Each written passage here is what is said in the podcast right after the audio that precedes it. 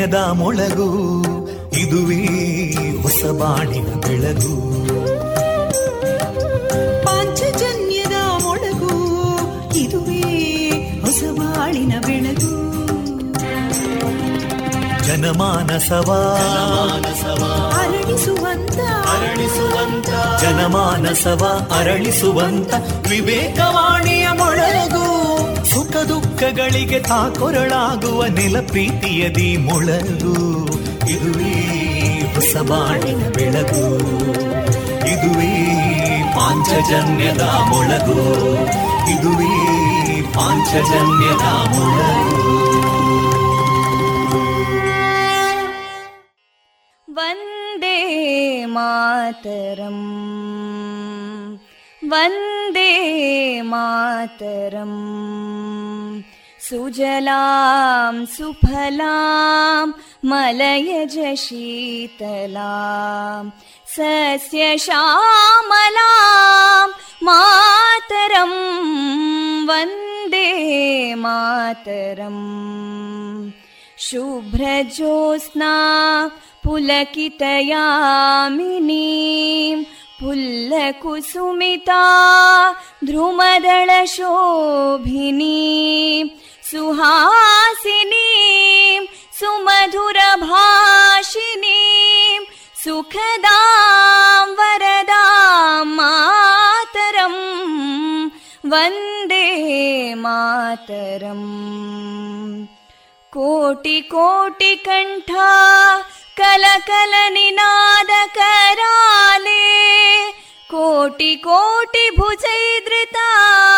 कलकल निनाद कराले कोटि कोटि भुजैदृता करकलवाले अबलां केनो मायेतो बले बहुबलधारिणीं नमामि तारिणीं रिपुदलवारिणी मातरं वन्दे मातरम् तुमि विद्या तुमि धर्मा तुमि हृदि तुमि मर्मा त्वं हि प्राणा शरीरे बाहुते तुमि मा शक्ति हृदये तुमि मा भक्ति तोमारयी प्रतिमा गडी मन्दिरे मन्दिरे वन्दे मातरम्। त्वं हि दुर्गा दशप्रहरणधारिणीं कमलां कमलदलविहारिणीं वाणीं विद्यादायिनीं नमामि त्वां नमामि कमलाम् अमलामतुलां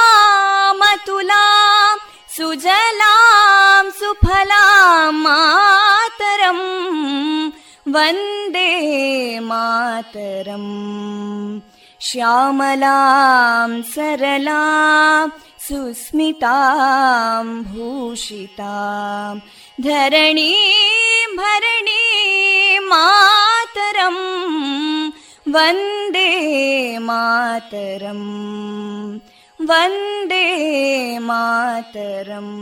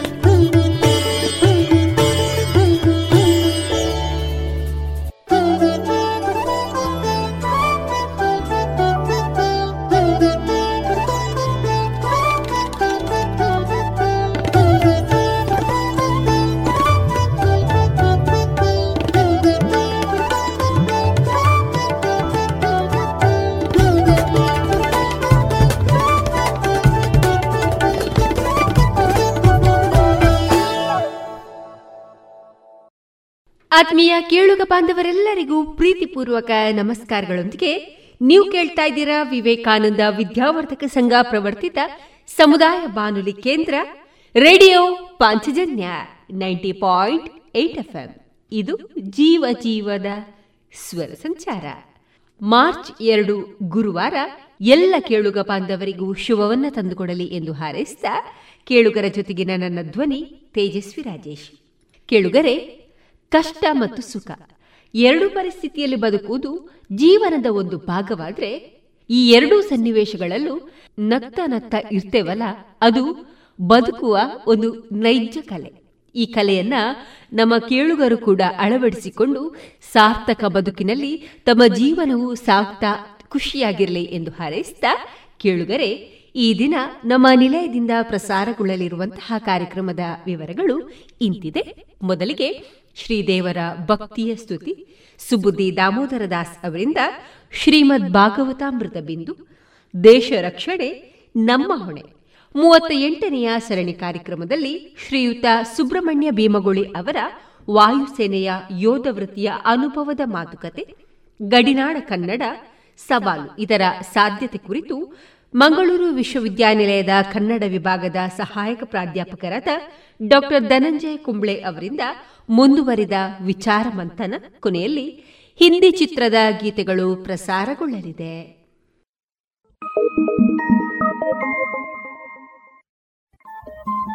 ರೇಡಿಯೋ ಪಾಂಚಜನ್ಯ ತೊಂಬತ್ತು ಬಿಂದು ಎಂಟು ಎಫ್ಎಂ ಸಮುದಾಯ ಬಾನುಲಿ ಕೇಂದ್ರ ಪುತ್ತೂರು. ಇದು ಜೀವ ಜೀವದ ಸ್ವರ ಸಂಚಾರ.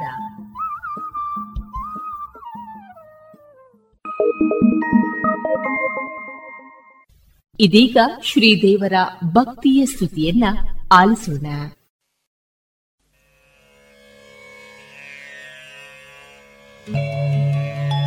ಜಗದೋದ್ಧಾರ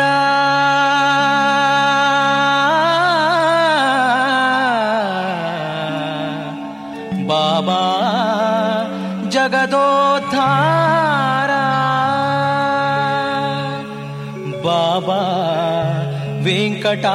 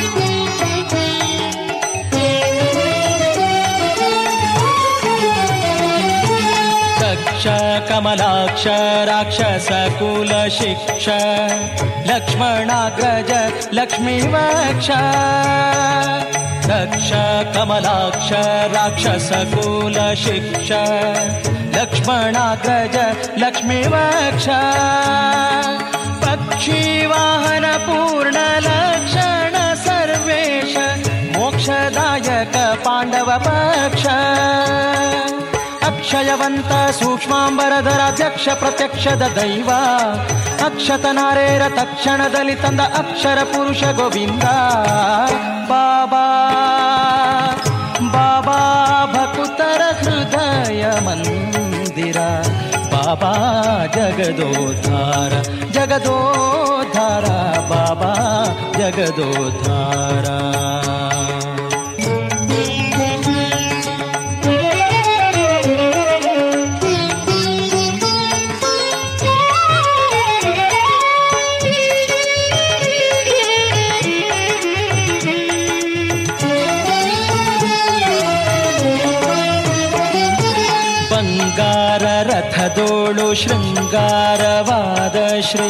मङ्गलाङ्ग काळिङ्गार रथ दोड शृङ्गारवाद श्री मङ्गलाङ्ग कालिङ्ग भङ्ग नरसिंह अङ्गज जनक शारङ्ग रथाङ्ग సంగని సంగమ తంగ విహంగ ప్లవంగ నాయక పరిపాల. సంగీతలోల గోపాంగనయర అంతరంగ సంతాప విదూరా. బాబా బాబా భకుతర హృదయ మందిరా.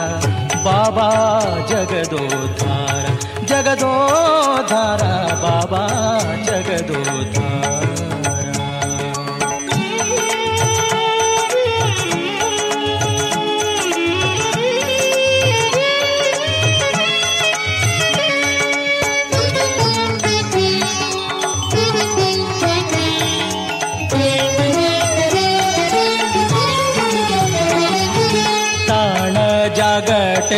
ಜಾಗಟೆ ಮತ್ತಳೆ ದುಂದು ಭೀ ಭೇರಿ ಕಾಳೆ ಹೆಗ್ಗಾಳೆ ತಮ್ಮಟೆ ತಾಳ ಜಾಗಟೆ ಮತ್ತಳೆ ದುಂದು ಭಿ ಭೇರಿ ಕಾಳೆ ಹೆಗ್ಗಾಳೆ ತಮ್ಮಟೆ ನಿಸ್ಸಾಳೆ ಪಟಹ ತಂಬೂರಿ ಪಣವ ಕಂಸಾಳೆ ಕಂಬು ಢಕ್ಕವಾದ್ಯ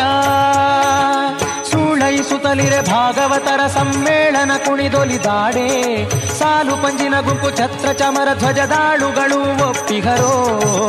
ಬಾಬಾ ಬಾಬಾ ಭಕುತರ ಹೃದಯ ಮಂದಿರ.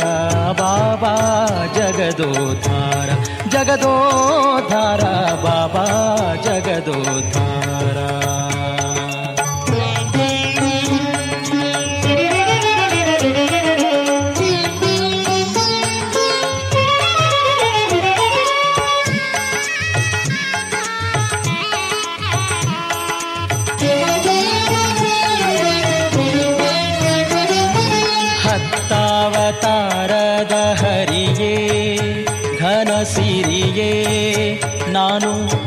ಮತ್ತೊಬ್ಬರನು ಹೀಗೆ ಕರೆಯೇ, ಹತ್ತಾವತಾರದ ಹರಿಯೇ, ಘನ ಸಿರಿಯೇ ನಾನು.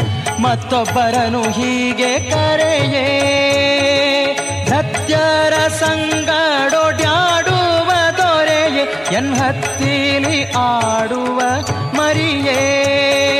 ಚಿತ್ತದೊಲಭ ನಮ ವಿಜಯ ವಿಠಲರೆಯ.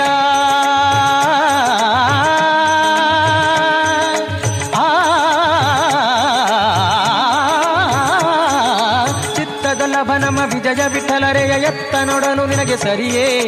ಅತ್ತಿತ್ತ ಪೋಗದೆ ಇತ್ತ ಬಾರಯ್ಯ ಎನ್ನತ್ತಿಲಿ ವೆಂಕಟ ದೊರೆಯೇ? ಬಾಬಾ ಬಾಬಾ, ಭಕುತರ ಹೃದಯ ಮಂದಿರ, ಬಾಬಾ ಜಗದೋಧಾರ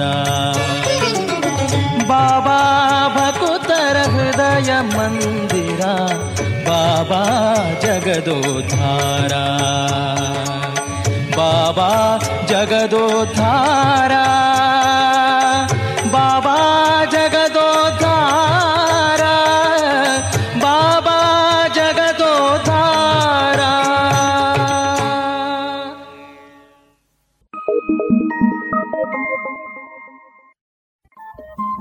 ರೇಡಿಯೋ ಪಾಂಚಜನ್ಯ ತೊಂಬತ್ತು ಬಿಂದು ಎಂಟು ಎಫ್ಎಂ ಸಮುದಾಯ ಬಾನುಲಿ ಕೇಂದ್ರ ಪುತ್ತೂರು. ಇದು ಜೀವ ಜೀವದ ಸ್ವರ ಸಂಚಾರ.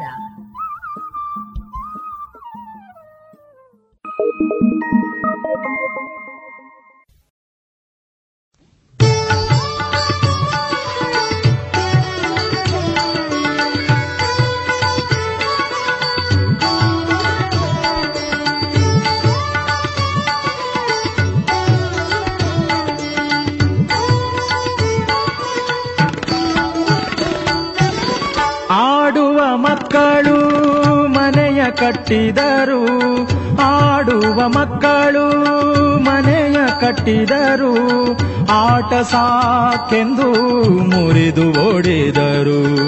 ಆಟ ಸಾಕೆಂದು ಮುರಿದು ಓಡಿದರು. ಆಡುವ ಮಕ್ಕಳು ಮನೆಯ ಕಟ್ಟಿದರು, ಆಟ ಸಾಕೆಂದು ಮುರಿದು ಓಡಿದರು. ಹೀಗಿರಬೇಕು ಸಂಸಾರ. ಹೀಗಿರಬೇಕು ಸಂಸಾರ. ಹೀಗೆ ಬರೆದಿರಲು ಪ್ರಾಚೀನ, ಹೀಗೆ ಬರೆದಿರಲು ಪ್ರಾಚೀನ. ಆಡುವ ಮಕ್ಕಳು ಮನೆಯ ಕಟ್ಟಿದರು, ಆಡುವ ಮಕ್ಕಳು ಮನೆಯ ಕಟ್ಟಿದರು. ಆಟ ಸಾಕೆಂದು ಮುರಿದು ಒಡೆದರು. ಆಟ ಸಾಕೆಂದು ಮುರಿದು ಒಡೆದರು.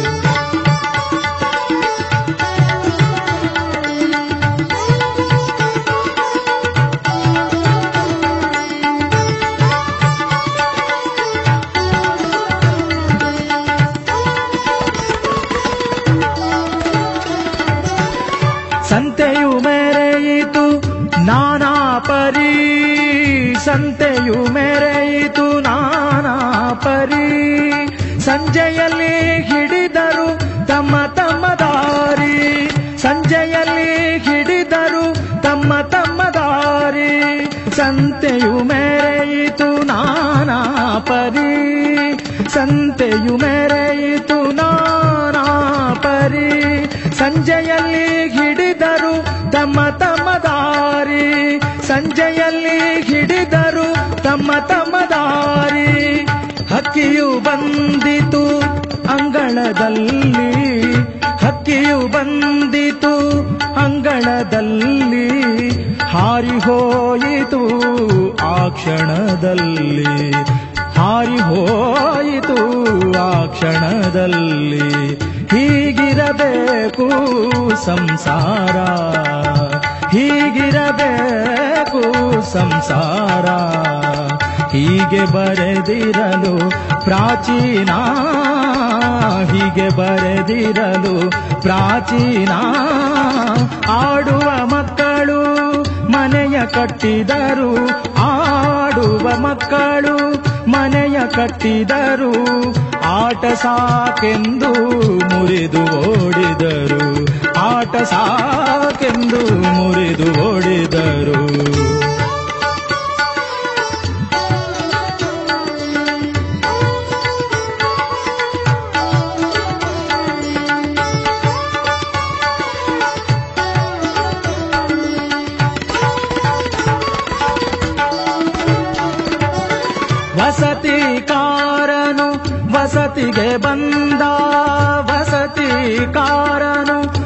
ವಸತಿಗೆ ಬಂದ.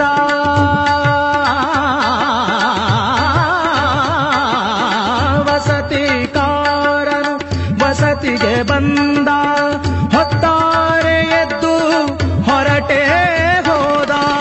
ಹೊತ್ತಾರೆ ಎದ್ದು ಹೊರಟೆ ಹೋದ. ಸಂಸಾರವೆಂಬ ಪಾಶವ ಬಿಡಿಸಲು, ಸಂಸಾರವೆಂಬ ಪಾಶವ ಬಿಡಿಸಲು ಕಂಸಾರಿ ಪುರಂದರ ವಿಠಲನ ಸ್ಮರಿಸಿರೋ.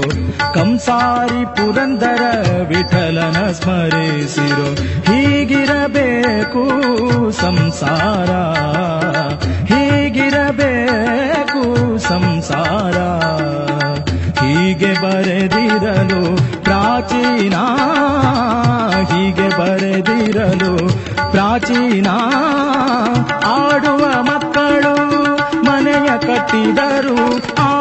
ಆಡುವ ಮಕ್ಕಳು ಮನೆಯ ಕಟ್ಟಿದರು, ಆಟ ಸಾಕೆಂದು ಮುರಿದು ಓಡಿದರು.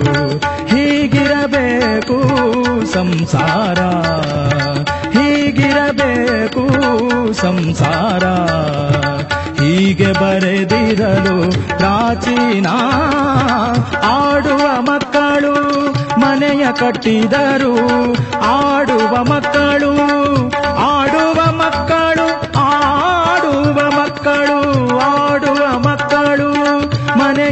ಕಟ್ಟಿದರು ಆಟ ಸಾಕೆಂದು ಮುರಿದು ಓಡಿದರು. ಆಟ ಸಾಕೆಂದು ಮುರಿದು ಓಡಿದರು.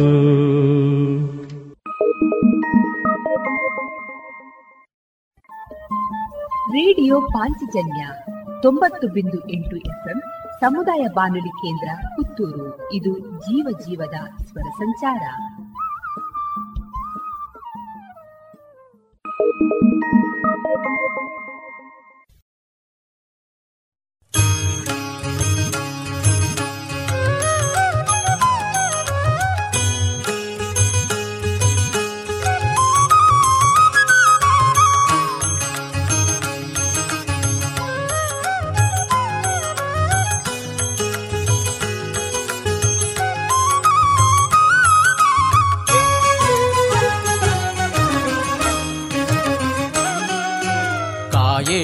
काये श्रीहरिजाये काये काये श्रीहरिजाये काये काये सन्तोषवीये नूरू जगतायै विष्णुमनछाये भकुतीवरविये नित्ययळकाये सुजनागणध्येये निगमततिगेये माये काये काये श्रीहरिजाये।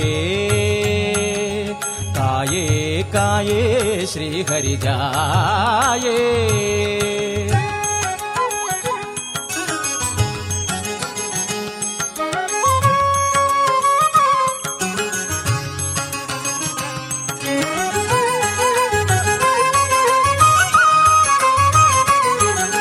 शरणो ಶರಣು ಶರಣು ಶರಣು ಶರಣು ಗುಣಭರಣೆ ಶರಣು ಭವತರಣಿ ಶರಣು ತ್ರಿಗುಣಧಣಿ ಶರಣು ಸೊಬಗು ಖಣಿ ಶರಣು ನಿಗಮ ಧ್ವನಿ ಶರಣು ಹರಿಯಮನಿ ಶರಣು ಸುಖದಮಣಿ ಶರಣು ಜಯ ಸಿರಿಯೇ ಕಾಯೇ ಕಾಯೇ ಶ್ರೀ ಹರಿ ಜಾಯೇ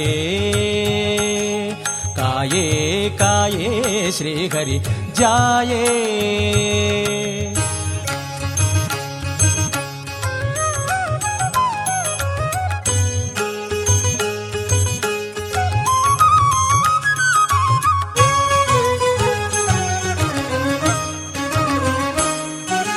ಅಂಬೆ ಅಂಬೆ ಅಂಬೆ ನಿರುತ ಹರಿಕಾಂಬೆ ಉರದಲಿಹ ಎಂಬೆ ಪಡೆದೆ ಜಗವೆಂಬೆ ಭಕುತ ಜನಸ್ತಂಬೆ ಅಮಿತ ಶಶಿಬಿಂಬೆ ಕೈವೆ ವಿಧಿ ಎಂಬೆ ತ್ರಿಗುಣ ಹರಿಸ್ತಂಬೆ ನಮಿಪೆ ಕೃತಿ ಕಾಯೇ ಕಾಯೇ ಕಾಯೇ ಶ್ರೀ ಹರಿ ಜಾಯೇ ಕಾಯೇ ಕಾಯೇ ಶ್ರೀ ಹರಿ ಜಾಯೇ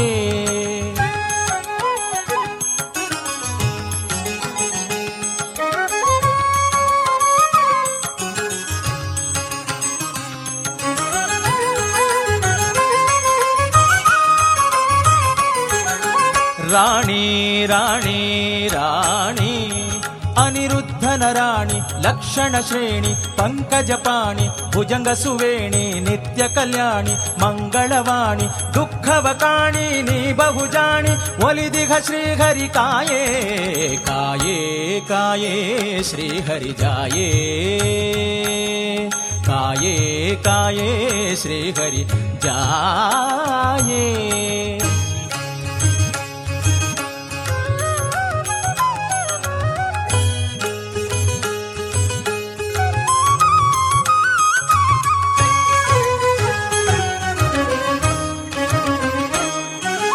ಅಮ್ಮ ಅಮ್ಮ ಅಮ್ಮ.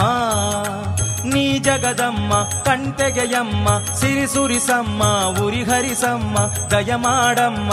ನಿಧಿ ಗುರುವಮ್ಮ, ಭುಜಿ ಸೊಸೆಯಮ್ಮ, ಹರಿಗೇಳಮ್ಮ, ದಕ್ಷಿಣೆ ಕಾಯೇ ಕಾಯೇ ಕಾಯೇ ಶ್ರೀ ಹರಿ ಜಾಯೇ. ಕಾಯೇ ಕಾಯೇ ಶ್ರೀ ಹರಿ ಜಾಯೇ.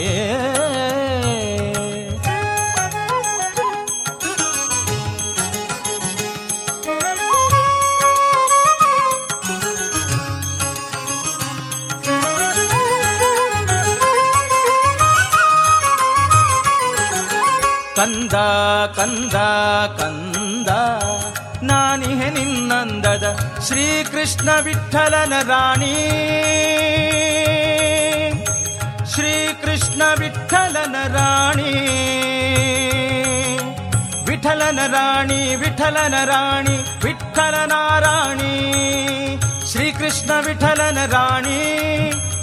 ಸಲಹೆ ಕುಂದುಗಳಳಿಸೆ ತಂದೆಯ ತೋರೆ ಚಂದದ ಭಕುತಿ, ಮುಂದಕ್ಕೆ ತಂದು ಕಾಯೇ ಕಾಯೇ ಕಾಯೇ ಕಾಯೇ ಕಾಯೇ, ಶ್ರೀಹರಿ ಜಾಯೇ.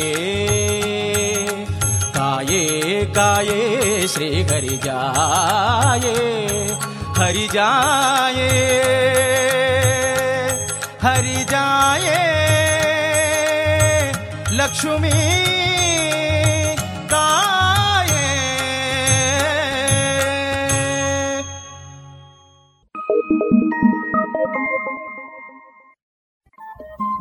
ರೇಡಿಯೋ ಪಾಂಚಜನ್ಯ ತೊಂಬತ್ತು ಬಿಂದು ಎಂಟು ಎಫ್ಎಂ ಸಮುದಾಯ ಬಾನುಲಿ ಕೇಂದ್ರ ಪುತ್ತೂರು. ಇದು ಜೀವ ಜೀವದ ಸ್ವರ ಸಂಚಾರ.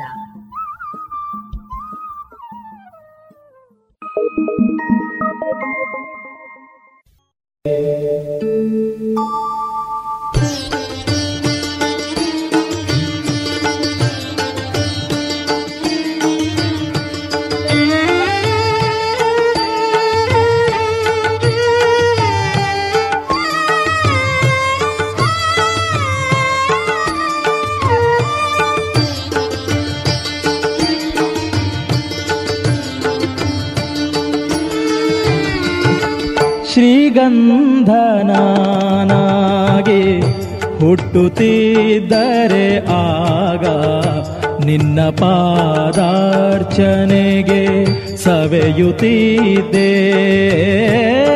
ಶ್ರೀಗಂಧನಾನಾಗಿ ಹುಟ್ಟುತ್ತಿದ್ದರೆ ಆಗ ನಿನ್ನ ಪಾದಾರ್ಚನೆಗೆ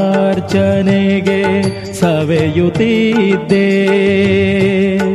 ಗಿಡದಲ್ಲಿ ಹೂವಾಗಿ ಹುಟ್ಟುತ್ತಿದ್ದರೆ ಆಗ ಗಿಡದಲ್ಲಿ ಹೂವಾಗಿ ಹುಟ್ಟುತ್ತಿದ್ದರೆ ಆಗ ಪಾದ ಪೂಜೆಯ ಸಮಯ ಬಳಿ ಸೇರುತ್ತಿದ್ದೆ. ಶ್ರೀಗಂಧನಾಗಿ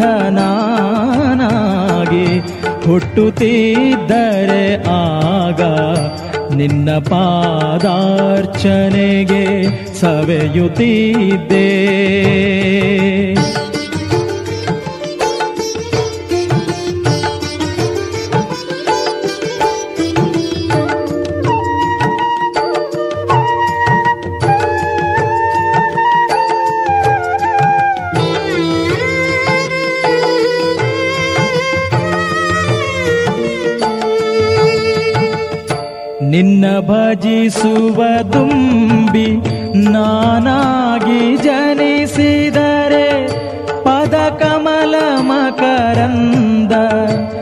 ಹೀರುತ್ತಿದ್ದೆ ನಿನ್ನ ಭಜಿಸುವ ದುಂಬಿ ನಾನಾಗಿ ಜನಿಸಿದರೆ ಪದ ಕಮಲ ಮಕರಂದ ಹೀರುತ್ತಿದ್ದೆ. ನೀ ನಡೆವ ಮಾರ್ಗದಲ್ಲಿ ನಾನು ಜನಿಸಿದರಾಗ ನೀ ನಡೆವ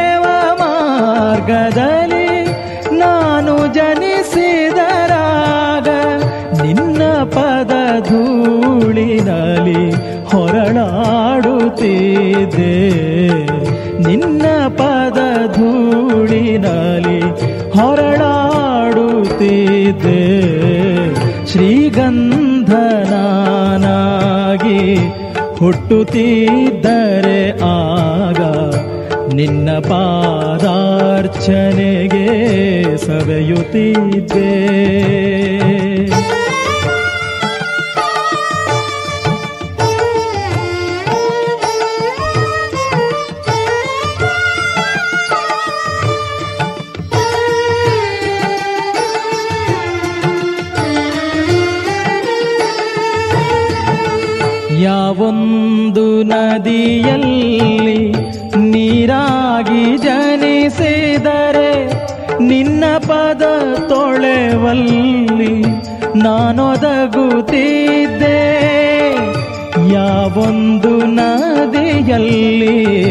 ನೀರಾಗಿ ಜನಿಸಿದರೆ ನಿನ್ನ ಪದ ತೊಳೆವಲ್ಲಿ ನಾನೊದಗುತ್ತಿದ್ದೆ ನಿನ್ನ ನಿಜ ಭಕ್ತನು ನಾನಾಗಿ ಜನಿಸಿದರೆ ನಿನ್ನ ನಿಜ ಭಕ್ತನು ನಾನಾಗಿ ಜನಿಸಿದರೆ ನಿನ್ನ ಪದ ಕಮಲದಲ್ಲಿ ಮನೆ ಮಾಡುತ್ತಿದ್ದೆ ನಿನ್ನ ಪದ ಕಮಲದಲ್ಲಿ ಮನೆ ಮಾಡುತ್ತಿದೆ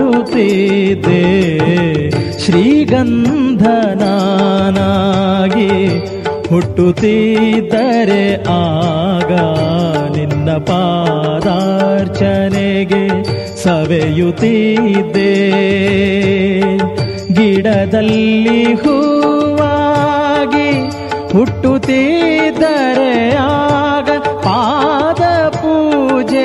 ಸಮಯ ಬಳಿ ಸೇರುತ್ತಿದೆ.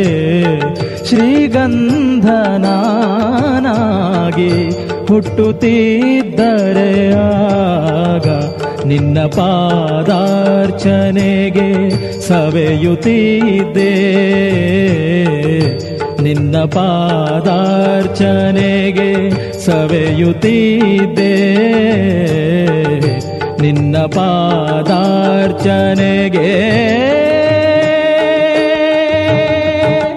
ಸವೆಯುತ್ತಿದೆ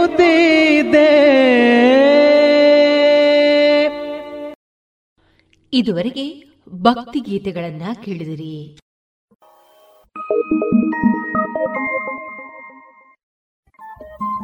ರೇಡಿಯೋ ಪಾಂಚಜನ್ಯ ತೊಂಬತ್ತು ಬಿಂದು ಎಂಟು ಎಫ್ಎಂ ಸಮುದಾಯ ಬಾನುಲಿ ಕೇಂದ್ರ ಪುತ್ತೂರು. ಇದು ಜೀವ ಜೀವದ ಸ್ವರ ಸಂಚಾರ.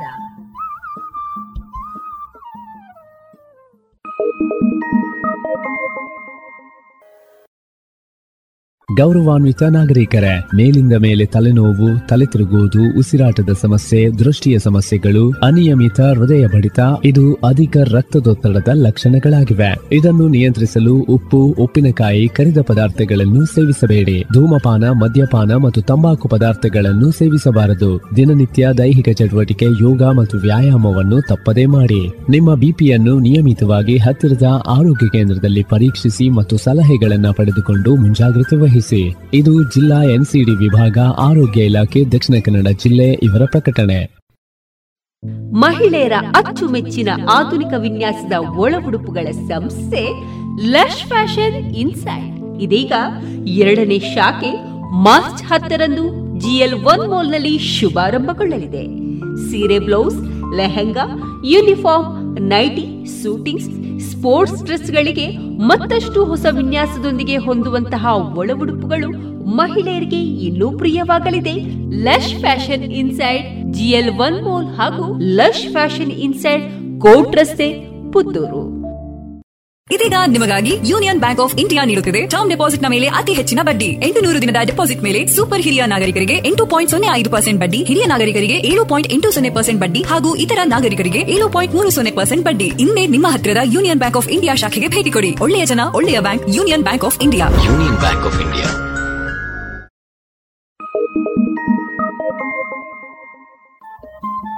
Radio Panchajanya ತೊಂಬತ್ತು ಬಿಂದು ಎಂಟು ಎಫ್ಎಂ ಸಮುದಾಯ ಬಾನುಲಿ ಕೇಂದ್ರ ಪುತ್ತೂರು. ಇದು ಜೀವ ಜೀವದ ಸ್ವರ ಸಂಚಾರ.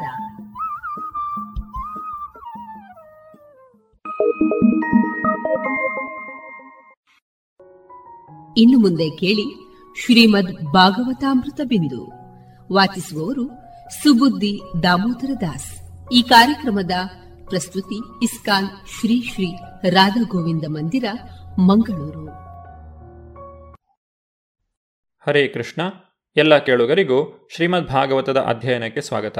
ಶ್ರೀಮದ್ ಭಾಗವತದ ಆರನೆಯ ಸ್ಕಂದದಲ್ಲಿ ಶುಕದೇವ ಗೋಸ್ವಾಮಿಗಳು ಅಜಾಮಿಳನ ಕಥೆಯನ್ನು ರಾಜ ಪರೀಕ್ಷಿತನಿಗೆ ತಿಳಿಸುತ್ತಾರೆ. ಭಗವಂತನ ಭಕ್ತಿ ಸೇವೆಯನ್ನು ಮಾಡುವ ಮೂಲಕ ಮಾತ್ರವೇ ವ್ಯಕ್ತಿಯು ಭಗವತ್ ಸಾಕ್ಷಾತ್ಕಾರವನ್ನು ಪಡೆಯಬಹುದು. ಈ ವಿಚಾರವನ್ನು ಅಜಮಿಳನ ಕಥೆಯಿಂದ ನಾವು ಅರ್ಥ ಮಾಡಿಕೊಳ್ಳಬಹುದು. ಬ್ರಾಹ್ಮಣ ಕುಟುಂಬದಲ್ಲಿ ಜನಿಸಿದಂತಹ ಅಜಮಿಳನು ವೇಶ್ಯೆಯ ಸಹವಾಸದಿಂದಾಗಿ ತನ್ನೆಲ್ಲ ಉತ್ತಮ ಗುಣಗಳನ್ನು ಕಳೆದುಕೊಂಡು ಪಾಪಕೃತ್ಯದಲ್ಲಿ ತೊಡಗಿರುತ್ತಾನೆ. ಆತನಿಗೆ ಸಾವು ಸಮೀಪಿಸಿದಾಗ ಯಮದೂತರು ಬಂದು ಆತನ ಪ್ರಾಣವನ್ನು ಸೆಳೆಯುತ್ತಾರೆ. ಆಗ ಅಜಮಿಳನು ತನ್ನ ಪ್ರೀತಿಪಾತ್ರನಾದ ಕಿರಿಯ ಮಗನನ್ನು ನಾರಾಯಣ ಎಂದು ಕರೆಯುತ್ತಾನೆ. ನಾರಾಯಣನ ನಾಮವನ್ನು ಉಚ್ಚರಿಸುತ್ತಿದ್ದಂತೆಯೇ ಅಲ್ಲಿ ವಿಷ್ಣುದೂತರು ಪ್ರತ್ಯಕ್ಷರಾಗುತ್ತಾರೆ. ವಿಷ್ಣುದೂತರು ಯಮದೂತರನ್ನು ತಡೆಯುತ್ತಾರೆ. ತಮ್ಮ ಕಾರ್ಯದಲ್ಲಿ ಅಡ್ಡಿಪಡಿಸುತ್ತಿರುವಂತಹ ವಿಷ್ಣುದೂತರನ್ನು ಕುರಿತಾಗಿ ಯಮದೂತರು ಅವರು ಯಾರೆಂದು ಪ್ರಶ್ನಿಸುತ್ತಾರೆ. ಯಮದೂತರು ವಿಷ್ಣುದೂತರನ್ನು ವರ್ಣಿಸುತ್ತಾ ಈ ರೀತಿಯಾಗಿ ನುಡಿಯುತ್ತಾರೆ.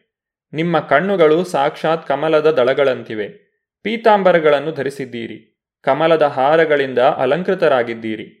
ತಲೆಯ ಮೇಲೆ ಅತ್ಯಂತ ಆಕರ್ಷಕವಾದ ಕಿರೀಟಗಳನ್ನು ಧರಿಸಿದ್ದೀರಿ, ಕರ್ಣಕುಂಡಲಗಳನ್ನು ಧರಿಸಿದ್ದೀರಿ, ಆಜಾನುಬಾಹುವಾದ ಚತುರ್ಭುಜಗಳು, ಬಿಲ್ಲು, ಬತ್ತಳಿಕೆ, ಖಡ್ಗ, ಗದೆ, ಶಂಖ, ಚಕ್ರ ಮತ್ತು ಕಮಲಗಳಿಂದ ಅಲಂಕೃತವಾಗಿವೆ. ನಿಮ್ಮ ಥಳಥಳಿಸುವ ತೇಜಸ್ಸು ತನ್ನ ಅಸಾಧಾರಣ ಪ್ರಕಾಶದಿಂದ ಈ ಸ್ಥಳದ ಕತ್ತಲನ್ನು ಹೊಡೆದಟ್ಟಿದೆ. ಹೀಗಿರುತ್ತಾ ನೀವು ನಮ್ಮನ್ನೇಕೆ ತಡೆಯುತ್ತಿದ್ದೀರಿ? ಯಮದೂತರ ಪ್ರಶ್ನೆಗಳಿಗೆ ವಿಷ್ಣುದೂತರು ಉತ್ತರಿಸುತ್ತಾರೆ. ನಿಜವಾಗಿಯೂ ನೀವು ಯಮರಾಜನ ಸೇವಕರಾಗಿದ್ದರೆ, ಧರ್ಮತತ್ವಗಳ ಅರ್ಥವನ್ನು, ಅಧರ್ಮದ ಲಕ್ಷಣಗಳನ್ನು ನಮಗೆ ವಿವರಿಸಬೇಕು. ಇತರರನ್ನು ದಂಡಿಸುವ ಕ್ರಮವೇನು? ನಿಜವಾಗಿ ದಂಡನೆಗೆ ಅರ್ಹರಾದವರು ಯಾರು? ಕಾಮ್ಯಕರ್ಮಗಳಲ್ಲಿ ನಿರತರಾಗಿರುವ ಎಲ್ಲ ಕರ್ಮಿಗಳು ದಂಡನಾರ್ಹರೇ? ಅಥವಾ ಅವರಲ್ಲಿ ಕೆಲವರು ಮಾತ್ರವೋ? ಆಗ ಯಮದೂತರು ಧರ್ಮದ ವ್ಯಾಖ್ಯಾನವನ್ನು ನೀಡುತ್ತಾರೆ. ವೇದ ಪ್ರಣಿಹಿತೋ ಧರ್ಮೋ ಹ್ಯಧರ್ಮಸ್ತದ್ವಿಪರ್ಯಯ. ವೇದೋ ನಾರಾಯಣೋ ಸಾಕ್ಷಾತ್ ಸ್ವಯಂಭೂ ಇತಿ ಶುಶ್ರುಮ. ವೇದಗಳಲ್ಲಿ ನಿಗದಿತವಾಗಿರುವುದು ಧರ್ಮ, ಅದಕ್ಕೆ ವಿರುದ್ಧವಾಗಿರುವುದು ಅಧರ್ಮ.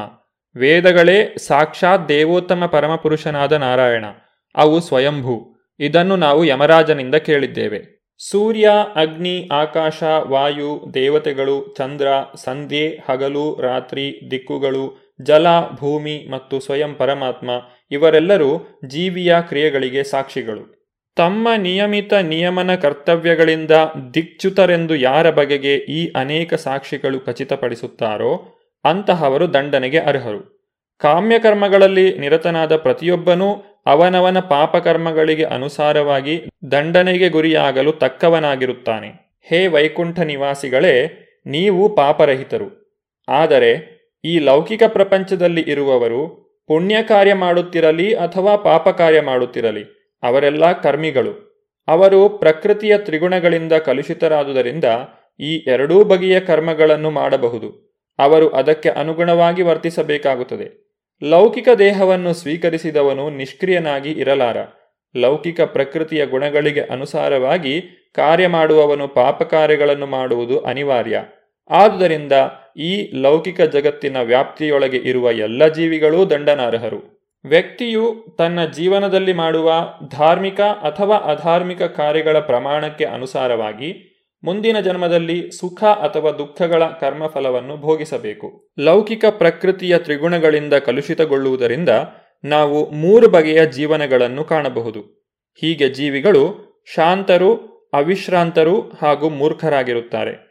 ಸುಖಿಗಳು, ಅಸುಖಿಗಳು ಅಥವಾ ಅವೆರಡರ ಮಧ್ಯದಲ್ಲಿರುತ್ತಾರೆ. ಧಾರ್ಮಿಕರು, ಅಧಾರ್ಮಿಕರು ಮತ್ತು ಅರೆಧಾರ್ಮಿಕರಾಗಿರುತ್ತಾರೆ. ಮುಂದಿನ ಜನ್ಮದಲ್ಲಿ ಈ ಮೂರು ಬಗೆಯ ಲೌಕಿಕ ಪ್ರಕೃತಿಯು ಅದಕ್ಕೆ ಅನುಗುಣವಾಗಿ ವರ್ತಿಸುತ್ತದೆಂದು ತಾರ್ಕಿಕವಾಗಿ ಅನುಮಾನಿಸಬಹುದು. ವರ್ತಮಾನ ಕಾಲದ ವಸಂತ ಋತುವು ಭೂತಕಾಲದಲ್ಲಿದ್ದ ಮತ್ತು ಭವಿಷ್ಯತ್ ಕಾಲದಲ್ಲಿ ಬರುವ ವಸಂತ ಋತುವಿನ ಜಾಯಮಾನವನ್ನು ಹೇಗೆ ಸೂಚಿಸುತ್ತದೆಯೋ, ಹಾಗೆಯೇ ಈ ಜನ್ಮದ ಸುಖ ದುಃಖ ಅಥವಾ ಅವೆರಡರ ಮಿಶ್ರಣವು ವ್ಯಕ್ತಿಯ ಹಿಂದಿನ ಮತ್ತು ಮುಂದಿನ ಜನ್ಮಗಳ ಧಾರ್ಮಿಕ ಮತ್ತು ಅಧಾರ್ಮಿಕ ಕಾರ್ಯಗಳನ್ನು ಕುರಿತು ಸಾಕ್ಷ್ಯ ಒದಗಿಸುತ್ತದೆ. ಸರ್ವಶಕ್ತನಾದ ಯಮರಾಜನು ಬ್ರಹ್ಮನಿಗೆ ಸಮಾನ.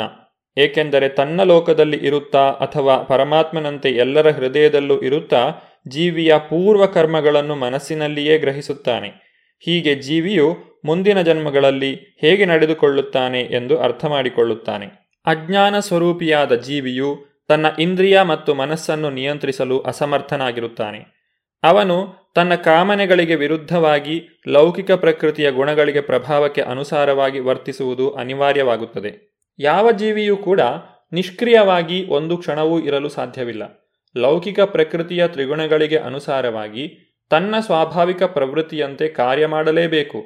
ಏಕೆಂದರೆ ಅವನ ಸಹಜ ಸ್ವಭಾವವು ಒಂದು ನಿರ್ದಿಷ್ಟ ಕ್ರಮದಲ್ಲಿ ಅವನು ಕೆಲಸ ಮಾಡುವಂತೆ ಬಲವಂತಪಡಿಸುತ್ತದೆ. ಪ್ರಾರಂಭದಲ್ಲಿ ಅಜಾಮಿಳನೆಂಬ ಈ ಬ್ರಾಹ್ಮಣನು ಎಲ್ಲಾ ವೈದಿಕ ಸಾಹಿತ್ಯವನ್ನೂ ಅಧ್ಯಯನ ಮಾಡಿದ್ದ. ಅವನು ಸದ್ಗುಣ, ಸಚ್ಚಾರಿತ್ರ್ಯ ಮತ್ತು ಸನ್ನಡತೆಯ ಗಣಿಯಾಗಿದ್ದ. ಎಲ್ಲ ವೈದಿಕ ವಿಧಿಗಳ ಆಚರಣೆಯಲ್ಲಿ ದೃಢವೃತ್ತಿಯಾಗಿದ್ದ. ಅವನು ಮೃದು ಸ್ವಭಾವದ ಸೌಮ್ಯ ವ್ಯಕ್ತಿಯಾಗಿದ್ದ. ತನ್ನ ಮನಸ್ಸು ಮತ್ತು ಇಂದ್ರಿಯಗಳನ್ನು ನಿಯಂತ್ರಣದಲ್ಲಿ ಇಟ್ಟುಕೊಂಡಿದ್ದ. ಇದಕ್ಕೂ ಮಿಗಿಲಾಗಿ ಅವನು ಸದಾ ಸತ್ಯನಿಷ್ಠನಾಗಿದ್ದ. ವೇದ ಮಂತ್ರಗಳ ಘೋಷಣೆಯನ್ನು ಮಾಡುವುದು ಹೇಗೆಂದು ಅವನಿಗೆ ತಿಳಿದಿತ್ತು. ಅಲ್ಲದೆ ಅವನು ಬಹಳ ಪರಿಶುದ್ಧನೂ ಆಗಿದ್ದ. ತನ್ನ ಗುರು ಅಗ್ನಿದೇವ ಅತಿಥಿಗಳು ಮನೆಯ ಹಿರಿಯರ ಬಗೆಗೆ ಅಪಾರ ಗೌರವವನ್ನು ಇಟ್ಟುಕೊಂಡಿದ್ದ. ನಿಜವಾಗಿಯೂ ಅವನಲ್ಲಿ ಒಣ ಪ್ರತಿಷ್ಠೆ ಇರಲಿಲ್ಲ. ಅವನು ರುಜುಮಾರ್ಗದಲ್ಲಿದ್ದ. ಸಕಲ ಜೀವಿಗಳ ಬಗೆಗೂ ಉದಾರಿಯಾಗಿದ್ದ. ಸನ್ನಡತೆಯವನಾಗಿದ್ದ. ಅವನು ಎಂದೂ ಅರ್ಥಹೀನವಾಗಿ ಮಾತನಾಡುತ್ತಿರಲಿಲ್ಲ. ಯಾರ ಬಗೆಗೂ ಅಸೂಯೆ ಪಡುತ್ತಿರಲಿಲ್ಲ ಹೀಗಿರುತ್ತಾ ಒಂದು ಸಲ ಅಜಾಮಿಳನು ತನ್ನ ತಂದೆಯ ಆದೇಶದಂತೆ ಹಣ್ಣು, ಹೂವುಗಳನ್ನು ಸಮಿತ್ತು ಮತ್ತು ಕುಶಗಳೆಂಬ ಎರಡು ಬಗೆಯ ಹುಲ್ಲುಗಳನ್ನು ಸಂಗ್ರಹಿಸಲು ಕಾಡಿಗೆ ಹೋದ. ಮನೆಗೆ ಹಿಂದಿರುಗುವ ಹಾದಿಯಲ್ಲಿ ಅವನು ಒಬ್ಬ ಶೂದ್ರನನ್ನು ನೋಡಿದ. ಅತಿ ಕಾಮುಕನಾದ ಈ ನಾಲ್ಕನೆಯ ವರ್ಗದ ಮನುಷ್ಯನು ನಿರ್ಲಜ್ಜನಾಗಿ ವೇಶ್ಯೆಯೊಬ್ಬಳನ್ನು ಅಪ್ಪಿಕೊಂಡು ಮುತ್ತಿಡುತ್ತಿದ್ದ. ಆ ಶೂದ್ರನು ನಗುತ್ತಾ ಹಾಡುತ್ತಾ ಅದೇ ಸರಿಯಾದ ವರ್ತನೆಯೇನೋ ಎಂಬಂತೆ ಸುಖಿಸುತ್ತಿದ್ದ. ಆ ಶೂದ್ರ ಮತ್ತು ವೇಶ್ಯೆ ಇಬ್ಬರು ಪಾನಮತ್ತರಾಗಿದ್ದರು. ಇಂತಹ ಪರಿಸ್ಥಿತಿಯಲ್ಲಿ ಅಜಾಮಿಳನು ಅವರನ್ನು ನೋಡಿದ. ಅಜಾಮಿಳನು ಆ ವೇಷೆಯನ್ನು ಕಂಡಾಗ ಅವನ ಹೃದಯದಲ್ಲಿ ಸುಪ್ತವಾಗಿದ್ದ ಕಾಮೇಚ್ಛೆಗಳು ಜಾಗೃತಗೊಂಡವು. ತಕ್ಷಣ ಮೋಹಿತನಾದ ಅವನು ಅವುಗಳ ವಶವರ್ತಿಯಾದ. ಶಾಸ್ತ್ರವಿಧಿಗಳನ್ನು ನೆನಪಿಸಿಕೊಳ್ಳಲು ಅವನು ಸಾಧ್ಯವಾದಷ್ಟು ಪ್ರಯತ್ನಿಸಿದ. ಈ ಅರಿವು ಮತ್ತು ಬುದ್ಧಿಯ ನೆರವಿನಿಂದ ಅವನು ತನ್ನ ಕಾಮೇಚ್ಛೆಗಳನ್ನು ನಿಯಂತ್ರಿಸಲು ಪ್ರಯತ್ನಿಸಿದ. ಆದರೆ ಹೃದಯದೊಳಗಿದ್ದ ಮನ್ಮಥನ ಪ್ರಭಾವದಿಂದಾಗಿ ತನ್ನ ಮನಸ್ಸನ್ನು ಹತೋಟಿಯಲ್ಲಿಟ್ಟುಕೊಳ್ಳಲು ಅವನು ವಿಫಲನಾದ. ಆ ಬ್ರಾಹ್ಮಣನು ತನ್ನೆಲ್ಲ ಸಮೃದ್ಧಿಯನ್ನೂ ಕಳೆದುಕೊಂಡ. ಆತನು ಸದಾಕಾಲ ಆ ವೇಶಿಯ ಕುರಿತಾಗಿಯೇ ಯೋಚಿಸಲು ಪ್ರಾರಂಭಿಸಿದ. ಅವಳನ್ನು ತನ್ನ ಮನೆಯಲ್ಲಿಯೇ ದಾಸಿಯನ್ನಾಗಿ ಇಟ್ಟುಕೊಂಡ. ಬ್ರಾಹ್ಮಣನ ಎಲ್ಲ ನಿಯಮನ ತತ್ವಗಳನ್ನು ಗಾಳಿಗೆ ತೂರಿದ. ಹೀಗೆ ಅಜಮಿಳನು ಆ ವೇಷೆಯನ್ನು ಸಂತೃಪ್ತಿಯಲ್ಲಿರಿಸಲು ಅನೇಕ ಲೌಕಿಕ ಉಡುಗೊರೆಗಳನ್ನು ನೀಡುತ್ತಾ ಅವಳ ಸಂತೋಷಕ್ಕಾಗಿ ತನ್ನ ಪಿತ್ರಾರ್ಜಿತ ದ್ರವ್ಯವನ್ನೆಲ್ಲ ವೆಚ್ಚ ಮಾಡತೊಡಗಿದ.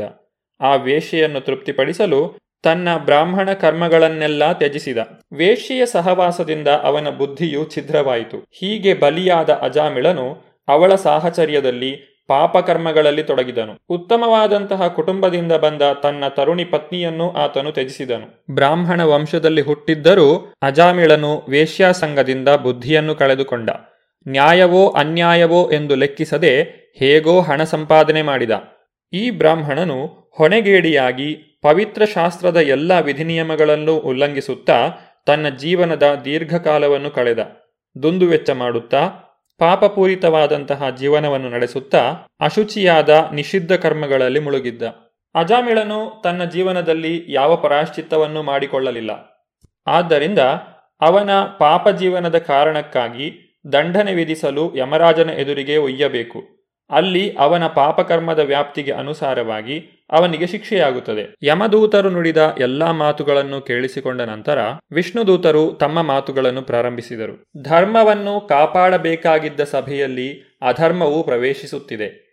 ಇದು ಎಷ್ಟೊಂದು ಖೇದದ ವಿಚಾರವಾಗಿದೆ. ಧರ್ಮತತ್ವಗಳನ್ನು ಪಾಲಿಸುವ ಹೊಣೆ ಹೊತ್ತಿರುವವರೇ ಪಾಪರಹಿತನಾದ ದಂಡನಾರ್ಹನಲ್ಲದ ವ್ಯಕ್ತಿಯನ್ನು ವೃಥಾ ದಂಡಿಸುತ್ತಿದ್ದಾರೆ. ಒಬ್ಬ ದೊರೆ ಅಥವಾ ಸರ್ಕಾರದ ಅಧಿಕಾರಿಯು ವಾತ್ಸಲ್ಯ ಮತ್ತು ಪ್ರೀತಿಗಳ ಕಾರಣದಿಂದ ಪ್ರಜೆಗಳ ತಂದೆ, ಪೋಷಕ ಮತ್ತು ರಕ್ಷಕನಂತೆ ವರ್ತಿಸಲು ಉತ್ತಮ ಅರ್ಹತೆಯನ್ನು ಪಡೆದಿರಬೇಕು. ಪ್ರಮಾಣಭೂತ ಧರ್ಮಗ್ರಂಥಗಳ ಪ್ರಕಾರ ಅವನು ನಾಗರಿಕತೆಗೆ ಉತ್ತಮವಾದ ಸಲಹೆ ಮತ್ತು ಉಪದೇಶಗಳನ್ನು ನೀಡಬೇಕು ಹಾಗೂ ಪ್ರತಿಯೊಬ್ಬರಿಗೂ ಸಮಾನವಾಗಿರಬೇಕು. ಯಮರಾಜನು ನ್ಯಾಯದ ಪರಮಸ್ವಾಮಿಯಾಗಿರುವುದರಿಂದ ಹೀಗೆ ಮಾಡುತ್ತಾನೆ. ಅವನ ಹೆಜ್ಜೆಗಳನ್ನು ಅನುಸರಿಸುವವರು ಅದರಂತೆಯೇ ಮಾಡುತ್ತಾರೆ. ಆದರೆ ಅಂತಹ ವ್ಯಕ್ತಿಗಳು ಕಲುಷಿತರಾಗಿ ನಿರ್ದೋಷಿಯನ್ನು, ನಿರಪರಾಧಿ ವ್ಯಕ್ತಿಯನ್ನು ಶಿಕ್ಷಿಸುವ ಮೂಲಕ ಪಕ್ಷಪಾತವನ್ನು ಪ್ರದರ್ಶಿಸಿದರೆ ಪ್ರಜೆಗಳು ತಮ್ಮ ಪಾಲನೆ ಮತ್ತು ಭದ್ರತೆಗಾಗಿ ಆಶ್ರಯ ಪಡೆಯಲು ಎಲ್ಲಿಗೆ ಹೋಗಬೇಕು?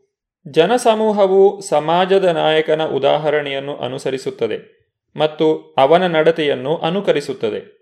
ನಾಯಕನು ಒಪ್ಪಿಕೊಂಡಿದ್ದೆಲ್ಲವನ್ನು ಪ್ರಮಾಣವೆಂದು ಅವರು ಸ್ವೀಕರಿಸುತ್ತಾರೆ. ಯಮದೂತರಲ್ಲಿ ವಿಷ್ಣುದೂತರು ನುಡಿದಂತಹ ಈ ಮಾತಿನ ನಿಜವಾದ ಅರ್ಥವೇನೆಂದು ನಾವು ಮುಂದಿನ ಸಂಚಿಕೆಯಲ್ಲಿ ನೋಡೋಣ. ಧನ್ಯವಾದಗಳು. ಹರೇ ಕೃಷ್ಣ. ಇದುವರೆಗೆ ಸುಬುದ್ದಿ ದಾಮೋದರ ದಾಸ್ ಅವರಿಂದ ಶ್ರೀಮದ್ ಭಾಗವತಾಮೃತ ಬಿಂದುವನ್ನ ಕೇಳಿದಿರಿ.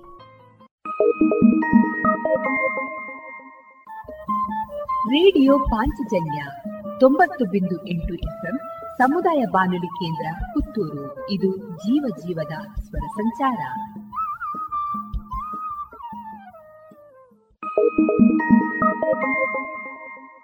Union Bank of India gold loan ಕೃಷಿ ಹಾಗೂ ವ್ಯಾಪಾರ ಉದ್ಯಮಗಳಿಗೆ ಗೋಲ್ಡ್ ಲೋನ್ ಅತಿ ಕಡಿಮೆ ಬಡ್ಡಿ ದರದಲ್ಲಿ. ಪ್ರತಿ ಗ್ರಾಂ ಚಿನ್ನದ ಮೇಲೆ ಅತಿ ಹೆಚ್ಚಿನ ಮೊತ್ತದ ಸಾಲ. ಸರಳ ದಾಖಲಾತಿಗಳು ಹಾಗೂ ಶೀಘ್ರ ಮಂಜೂರಾತಿ. ನಿಮ್ಮ ಹತ್ತಿರದ ಯೂನಿಯನ್ ಬ್ಯಾಂಕ್ ಆಫ್ ಇಂಡಿಯಾ ಶಾಖೆಗೆ ಇಂದೇ ಭೇಟಿ ಕೊಡಿ. ಚಿನ್ನದ ಮೇಲಿನ ಸಾಲ ನಿಮ್ಮ ನೆಚ್ಚಿನ ಯೂನಿಯನ್ ಬ್ಯಾಂಕ್ನಲ್ಲಿ ಮಾತ್ರ. ಯೂನಿಯನ್ ಬ್ಯಾಂಕ್ ಆಫ್ ಇಂಡಿಯಾ